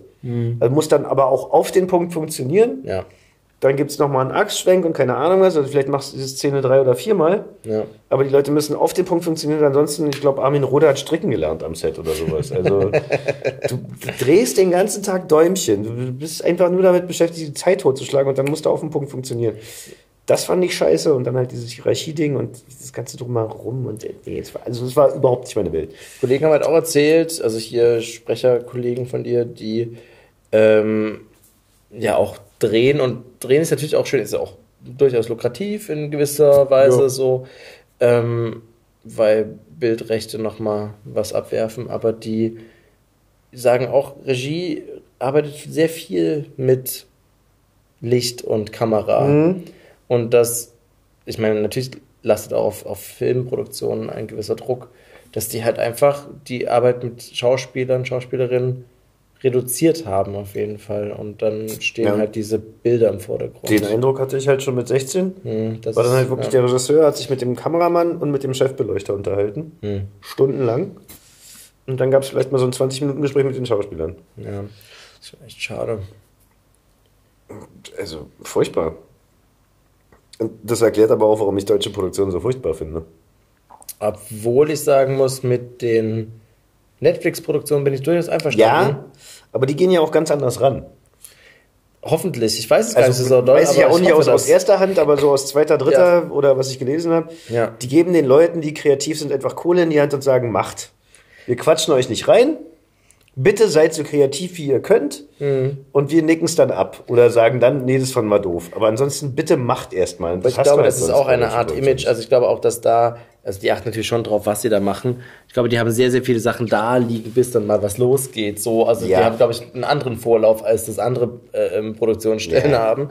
Ähm, aber na klar, ich, ich meine, wir haben jetzt gerade mal die zweite Staffel Dark durchgeschaut. Und egal wie man das inhaltlich findet, optisch macht es auf jeden Fall Mhm. mehr her als äh, andere Produktionen, Yep. die, die man so kennt. Und es ist schön, dass das einfach mal möglich ist, dass das funktioniert. Ja, also da, Das ist cool. ich habe ja Netflix am Anfang komplett verteufelt. Mittlerweile bin ich da wesentlich versöhnter. Aber auch Amazon Prime, muss ich sagen, hast du Beat gesehen? Hm. Auch eine, ich meine, es ist eine, eine, eine Serie, die, die einen Spagat versucht von Technokultur Berlin und Spionagegeheimdienst. Uh. Genau, das war meine erste Reaktion. und äh, die macht erstaunlich viel Spaß. Also die Figuren könnten irgendwie schöner gezeichnet sein, irgendwie deeper sein und so. Ja. Aber auch eine Serie, wo man merkt, ah, das sind irgendwie Leute, die Bock haben, mal so Sachen ausprobieren und auszuprobieren und irgendwie das zusammenzufriemeln. Und es funkt, äh, friemeln auch übrigens ein sächsisches Wort, glaube ich. Ja, Oder? haben wir in Berlin auch. Ja, okay, dann, hm. ja, aber friemeln auch. Friemeln. Ähm, und das, das funktioniert echt ganz, ganz gut, dass, dass glaube ich, das wiederum zurückschlägt in die normalen Produktionen, also normal im Sinne von das, was Fernsehleute unterstützen oder wo halt was ins Kino kommt, ja. dass man so merkt, ah, vielleicht gibt es so langsam an. eine, eine Wende zu Ich würde es krass Bilder feiern. können, können schön sein und so. Ich würde es feiern. Aber ich würde auch nicht gerne am Set arbeiten. Ich habe also immer auf der Produktionsseite da so Mhm. Sachen gemacht, Setrunner und auch mal so, so mitgeholfen. Und es war Ja. dann so, ja, also es ist immer schön, da mal dabei zu sein, weil es schon auch aufregend ist. Ich weiß nicht, warum Fernsehproduktionen immer noch so eine absurde äh, Faszination mit sich bringen. Aber ähm, ich mag das, zumindest hier beim Hörspiel, ich, im Synchron wird es wahrscheinlich ähnlich sein, dass, also die Hierarchien, na klar gibt es immer noch jemand, der eine, irgendwie was entscheiden muss und so, das gibt es ja immer und dann ist es halt eine Redaktion, die Ja, was einer hat entscheidet. am Ende des Tages den Hut auf, aber äh, erstmal arbeitest du im aber Team. genau, es ist wird wahrgenommen viel, und viel ernst genommen. Und es ist sehr reduziert. Ja. Also man, also wir sind hier zu dritt oft am Tag. Mhm. Tontechniker, Regie und Schauspieler, Ja, Schauspielerin. und beim Synchron kommt dann halt noch ein Cutter, Cutterin dazu. genau. Und dann hast du es eigentlich. Und das ist irgendwie, das hat was sehr familiäres und irgendwie intimeres und ich habe auch das Gefühl, da kommt man an schöne Sachen ran. Ja. Am Set garantiert Ja, und du äh, auch, respektierst auch, dass jeder in seinem Fach weiß, was er tut. Das hatte ich am Set eben nicht das Gefühl. Mhm. Da war dann so, ja, was willst du, scheiß Beleuchter jetzt von mir? Oder Mhm. warum quatscht mich der Tonmeister jetzt von der Seite an? Im Synchronatelier weißt du einfach, okay, der, der Mensch, der da sitzt, macht den Job, weil er ihn, weil er ihn gut macht. Ja, weil ihn Und kann, wenn der ja. möchte, dass ich da ein bisschen lauter bin oder die Cutterin sagt, okay, da musst du ein bisschen kürzer sprechen, dann hat die schon recht. Weil die muss das dann schneiden. Die wird schon wissen, was sie tut. Und so greift es dann halt ineinander. Und ich meine, nach 30 Jahren, in meinem Fall, kannst du dich ja auch in die anderen äh, Dinger rein, in die anderen Gewerke reindenken. Klar. Und da kann man schon ein bisschen äh, aufeinander zuarbeiten, miteinander arbeiten. Und das sind für mich die, die schönsten Baustellen, in Anführungszeichen, Ateliers, wo ich wirklich das Gefühl habe, das Team an sich hat funktioniert. Weil selbst wenn ich in der Regie saß, habe ich auch immer wirklich nachgefragt, wenn ich einen Text geändert habe, funktioniert das für euch auch? Findest du das irgendwie komisch? Ich wäre nie auf die Idee gekommen, zu der Cutterin zu sagen, nee, du hast keine Ahnung von Deutsch, ich bin hier der Regisseur. Weißt du? Ja, ja, klar. Ja. Wie ist es denn, hast du eigentlich mal eine Schauspielschule oder irgendwie sowas besucht? Oder, Nee, äh, oder Sprecherziehung habe ich halt Sprecherziehung, gemacht. ja, okay. Und dann nochmal, weil ich in einem Kindermusical mitgespielt habe, habe ich sogar nochmal äh, vier Monate Gesangsunterricht bekommen, damit ich halbwegs bühnentauglich bin. Kannst du das noch? Also ich treffe einen Ton, aber singen äh, weiß ich bei anderen. Äh, nee, also nicht wirklich gut. Habe ich aber überlegt, ob ich es jetzt wieder mache, wegen Atmung und keine Ahnung was. Weil da kannst du ja nochmal so ein bisschen äh, nachfeilen mit Zwerchfellatmung. Weil durch meine ganze Raucherei und so mag ich schon, dass mir hier und da bei längeren Sätzen die Luft ausgeht. mal. weggeht, okay. Und da könnte man, glaube ich, mit Hilfe von Gesangsunterricht ein bisschen. Obwohl das verbessern. viele, viele der alten Synchronstimmen, die man so im Kopf hat, sehr viel auch mit Rauchen zu tun Mhm. haben, oder? Mit Rauchen und Alkohol? Ja, die haben ja damals auch bei der Arbeit gesorgt. Ja, durchaus. Ganzen alten, großen. Es gibt doch auch Hörbücher, äh, hatten wir heute auch drüber geredet, Äh, es gibt so Hörbücher, auch von, von damals so, da wurde halt geblättert. Und die Kippe angezündet und so ein bisschen ja. Cognac getrunken und so. Dann geht's halt weiter. Ja. Also das ist heute halt alles sehr viel cleaner und natürlich sauberer und bestimmt technisch super. Aber irgendwie hat das, also auch Nostalgie wahrscheinlich wieder, aber hat irgendwie so einen Charme, der irgendwie auch sehr nett ist. So. Ja, der Produktionsprozess ist drin. Passt aber dann auch nicht mehr in die Zeit. Also nee. das kannst du halt heute einfach nicht mehr bringen. Wahrscheinlich nicht. Genauso wie ich auch immer gerne über 80er Jahre Synchros schimpfe, weil natürlich konntest du früher auf Kack-Serien oder Kack-Filme irgendeinen Scheiß drauf synchronisieren. Mhm. Das gibt die Zeit heutzutage einfach nicht mehr her. Du bist einfach, du bist im Original verpflichtet. Und ja. bei dem Original Scheiße labern, dann laberst du halt damit auch im Deutschen Scheiße. Früher haben sie sich halt gesagt, okay, das ist Kacke im Original, wir machen es irgendwie lustiger. Ja. Da gibt es, doch, gibt es doch ein paar Beispiele, ne? was im Deutschen dann einfach besser funktioniert. Naja, die zwei, die ganzen Monty Python-Filme, genau. etc. pp. Aber die Außenbande für, für den Osten. Genau. Du kennst die Außenbande übrigens, ne? Ja, genau. Wenn ich, wenn ich Leute in meinem Alter nach der Außenbande frage, vergiss es. Niemals wird das. Mann, ich wird bei diesem Disney-Film, bei dem ein YouTuber mit der Ansage gescheitert, ich meinte, tut mir leid, das klang gerade wie ein Klavier, ein Klavier. Hä? Na, wie in dem Loriot-Sketch. Loriot?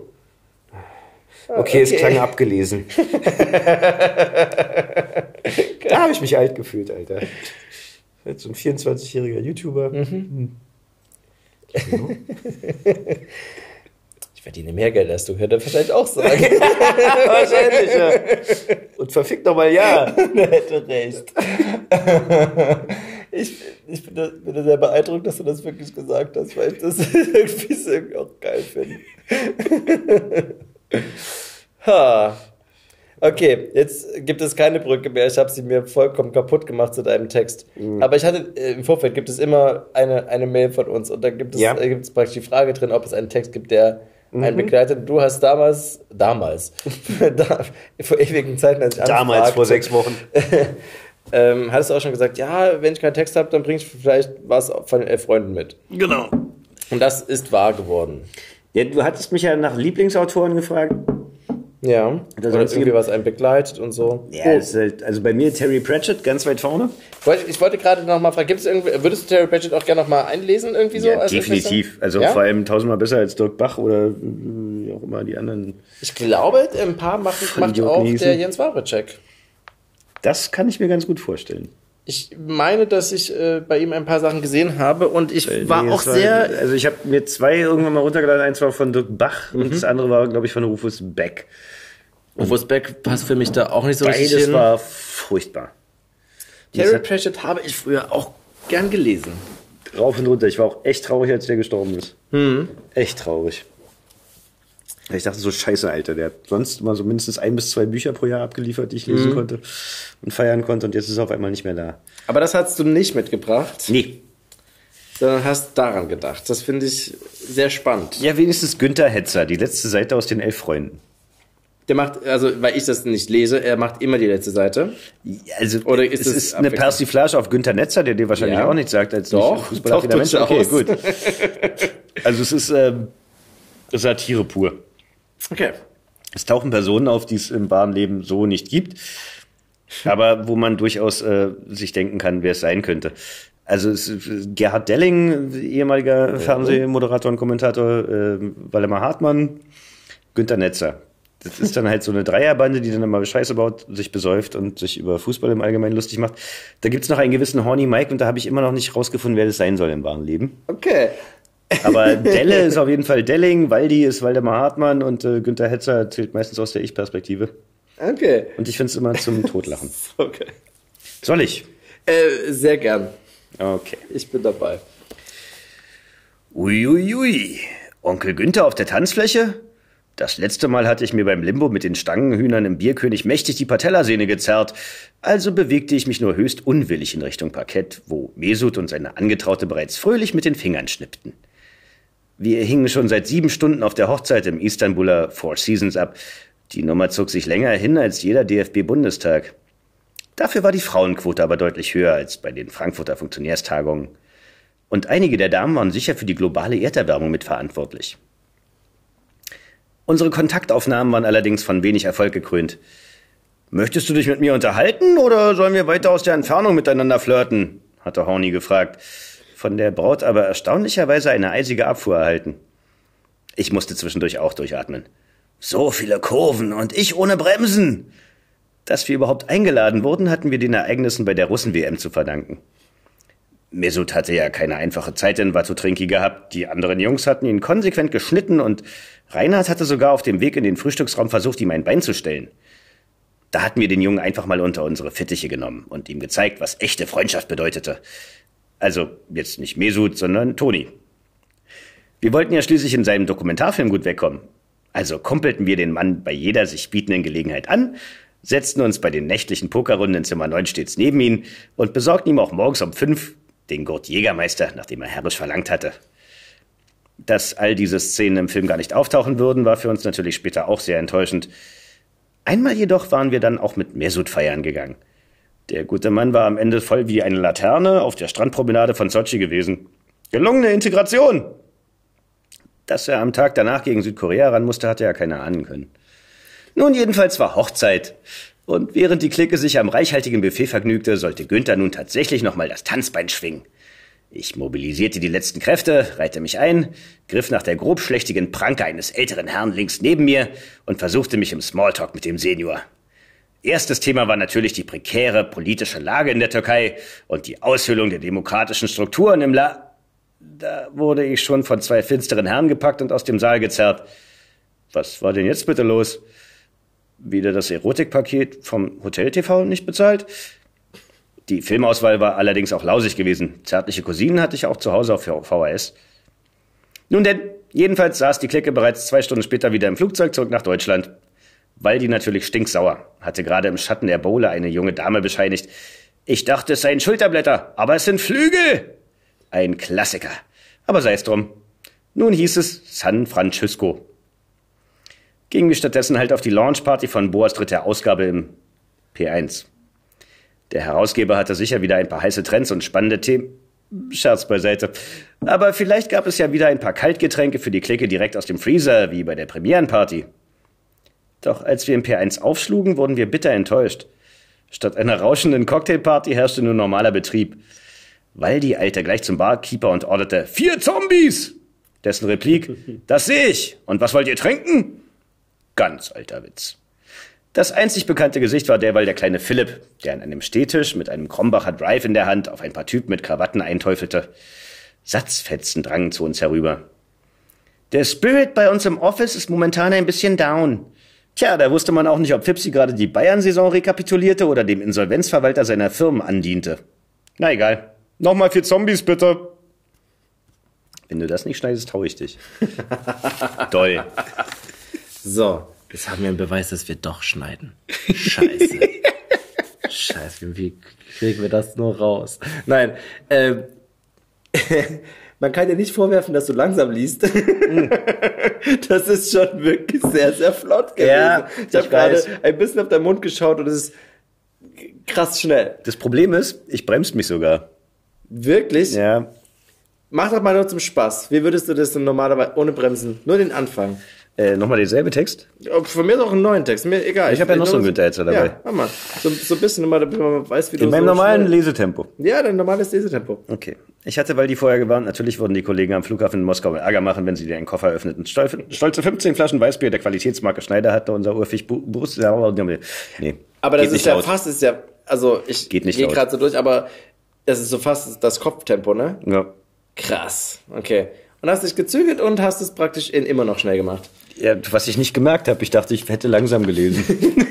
ich glaube, es war ganz schön fix. Das ist auch mein Problem bei Hörbüchern. Dass man immer ein bisschen langsamer dann so. Komm, komm mal runter. Wir müssen auch Kommt so alle drei Minuten ganz langsam. kommst nicht schneller raus, wenn du schneller liest. Obwohl ich, ich, ich meine, ich habe auch für, für Sachen, die ich gemacht habe, habe ich auch Hörbücher gehört und es kann sein, dass ich diese Hörbücher zur Vorbereitung auch nicht in Originaltempo gehört habe, mhm. sondern in schneller. Kommt ungefähr da so hin. dass man da etwas fix unterwegs ist. Ja, altes Kriegsleiden. Keine Ahnung. Äh, und äh, hier, das, das habe ich mir gerade gemerkt, hier San Francisco. Ja. Es, es, begleitet mich jetzt echt ein paar, paar Wochen. Echt? Das, ich habe das das erste Mal gelesen. Das ist wirklich äh, genauso bis Denver. Oh, weißt du, das sind genau diese Sachen, die genau jetzt immer auftauchen. Nee. In irgendwelchen Podcasts ist es immer da. Jetzt haben wir es auch bei uns mal drin. Voll okay. schön. Hey. äh, wir machen einfach hier die Aufnahme Schluss. Mhm. Aufnahme, Aufnahme Schluss. Wir äh, trinken noch unser Bier zu Ende und reden einfach so und. Wartespruch von meiner Mama: Finito l'amore, passata la musica. So. Die Musik ist aus und die Liebe ist noch da oder so. Ja, andersrum. Das waren Marcel Collets Geschichten. Und damit sind die Hörgestalten endlich wieder da. Und ich danke dir sehr fürs Zuhören. Wenn es dir gefallen hat, freue ich mich, wenn du unseren Kanal Hörgestalten abonnierst und natürlich wieder vorbeihörst. Du findest uns bei iTunes, Spotify und überall da, wo es Podcasts gibt. Wie einige von euch sicher mitbekommen haben, haben wir ein paar Sachen erneuert. Zum einen die tolle neue Musik und zum anderen ein neues Cover. Wir sind sehr, sehr gespannt auf deine Meinung dazu und deswegen schreib uns doch bitte eine Nachricht an hörgestalten.lauscherlounge.de oder über Facebook. Und unsere Facebook-Seite darfst du dann auch gerne liken. Dort gibt es nämlich unter anderem Zitate und Fotos von unseren Gästen. Alle Infos findest du noch einmal in den Show Notes. Dieser Podcast ist eine Produktion der Lauscher Lounge und die Musik kommt vom fantastischen Valentin Röwenstrunk. In den Podcast-Kanälen Lauscher Lounge Hörbuch und Lauscher Lounge Hörspiel findest du kostenlos die Eigenproduktion des Labels Lauscher Lounge, aber nur für eine bestimmte Zeit. Außerdem solltet ihr unbedingt bei unseren Podcast-Kollegen von Texte von gestern vorbeihören. Dort lesen Erwachsene bei einer Live-Veranstaltung Texte, die sie als Kinder oder Jugendliche geschrieben haben. Und gemeinsam durchlebt man mit den Lesenden erneut die Absurditäten, Tragödien und Kleinigkeiten des Aufwachsens. Egal ob lustig, traurig oder ganz doll verliebt. Wenn du keine unserer Podcast-Veröffentlichungen verpassen willst, abonniere einfach den Kanal Lauscher Lounge alle Podcasts. Also, ahoi, ciao, tschüss und bis zum nächsten Mal bei, bei Hörgestalten. Shh.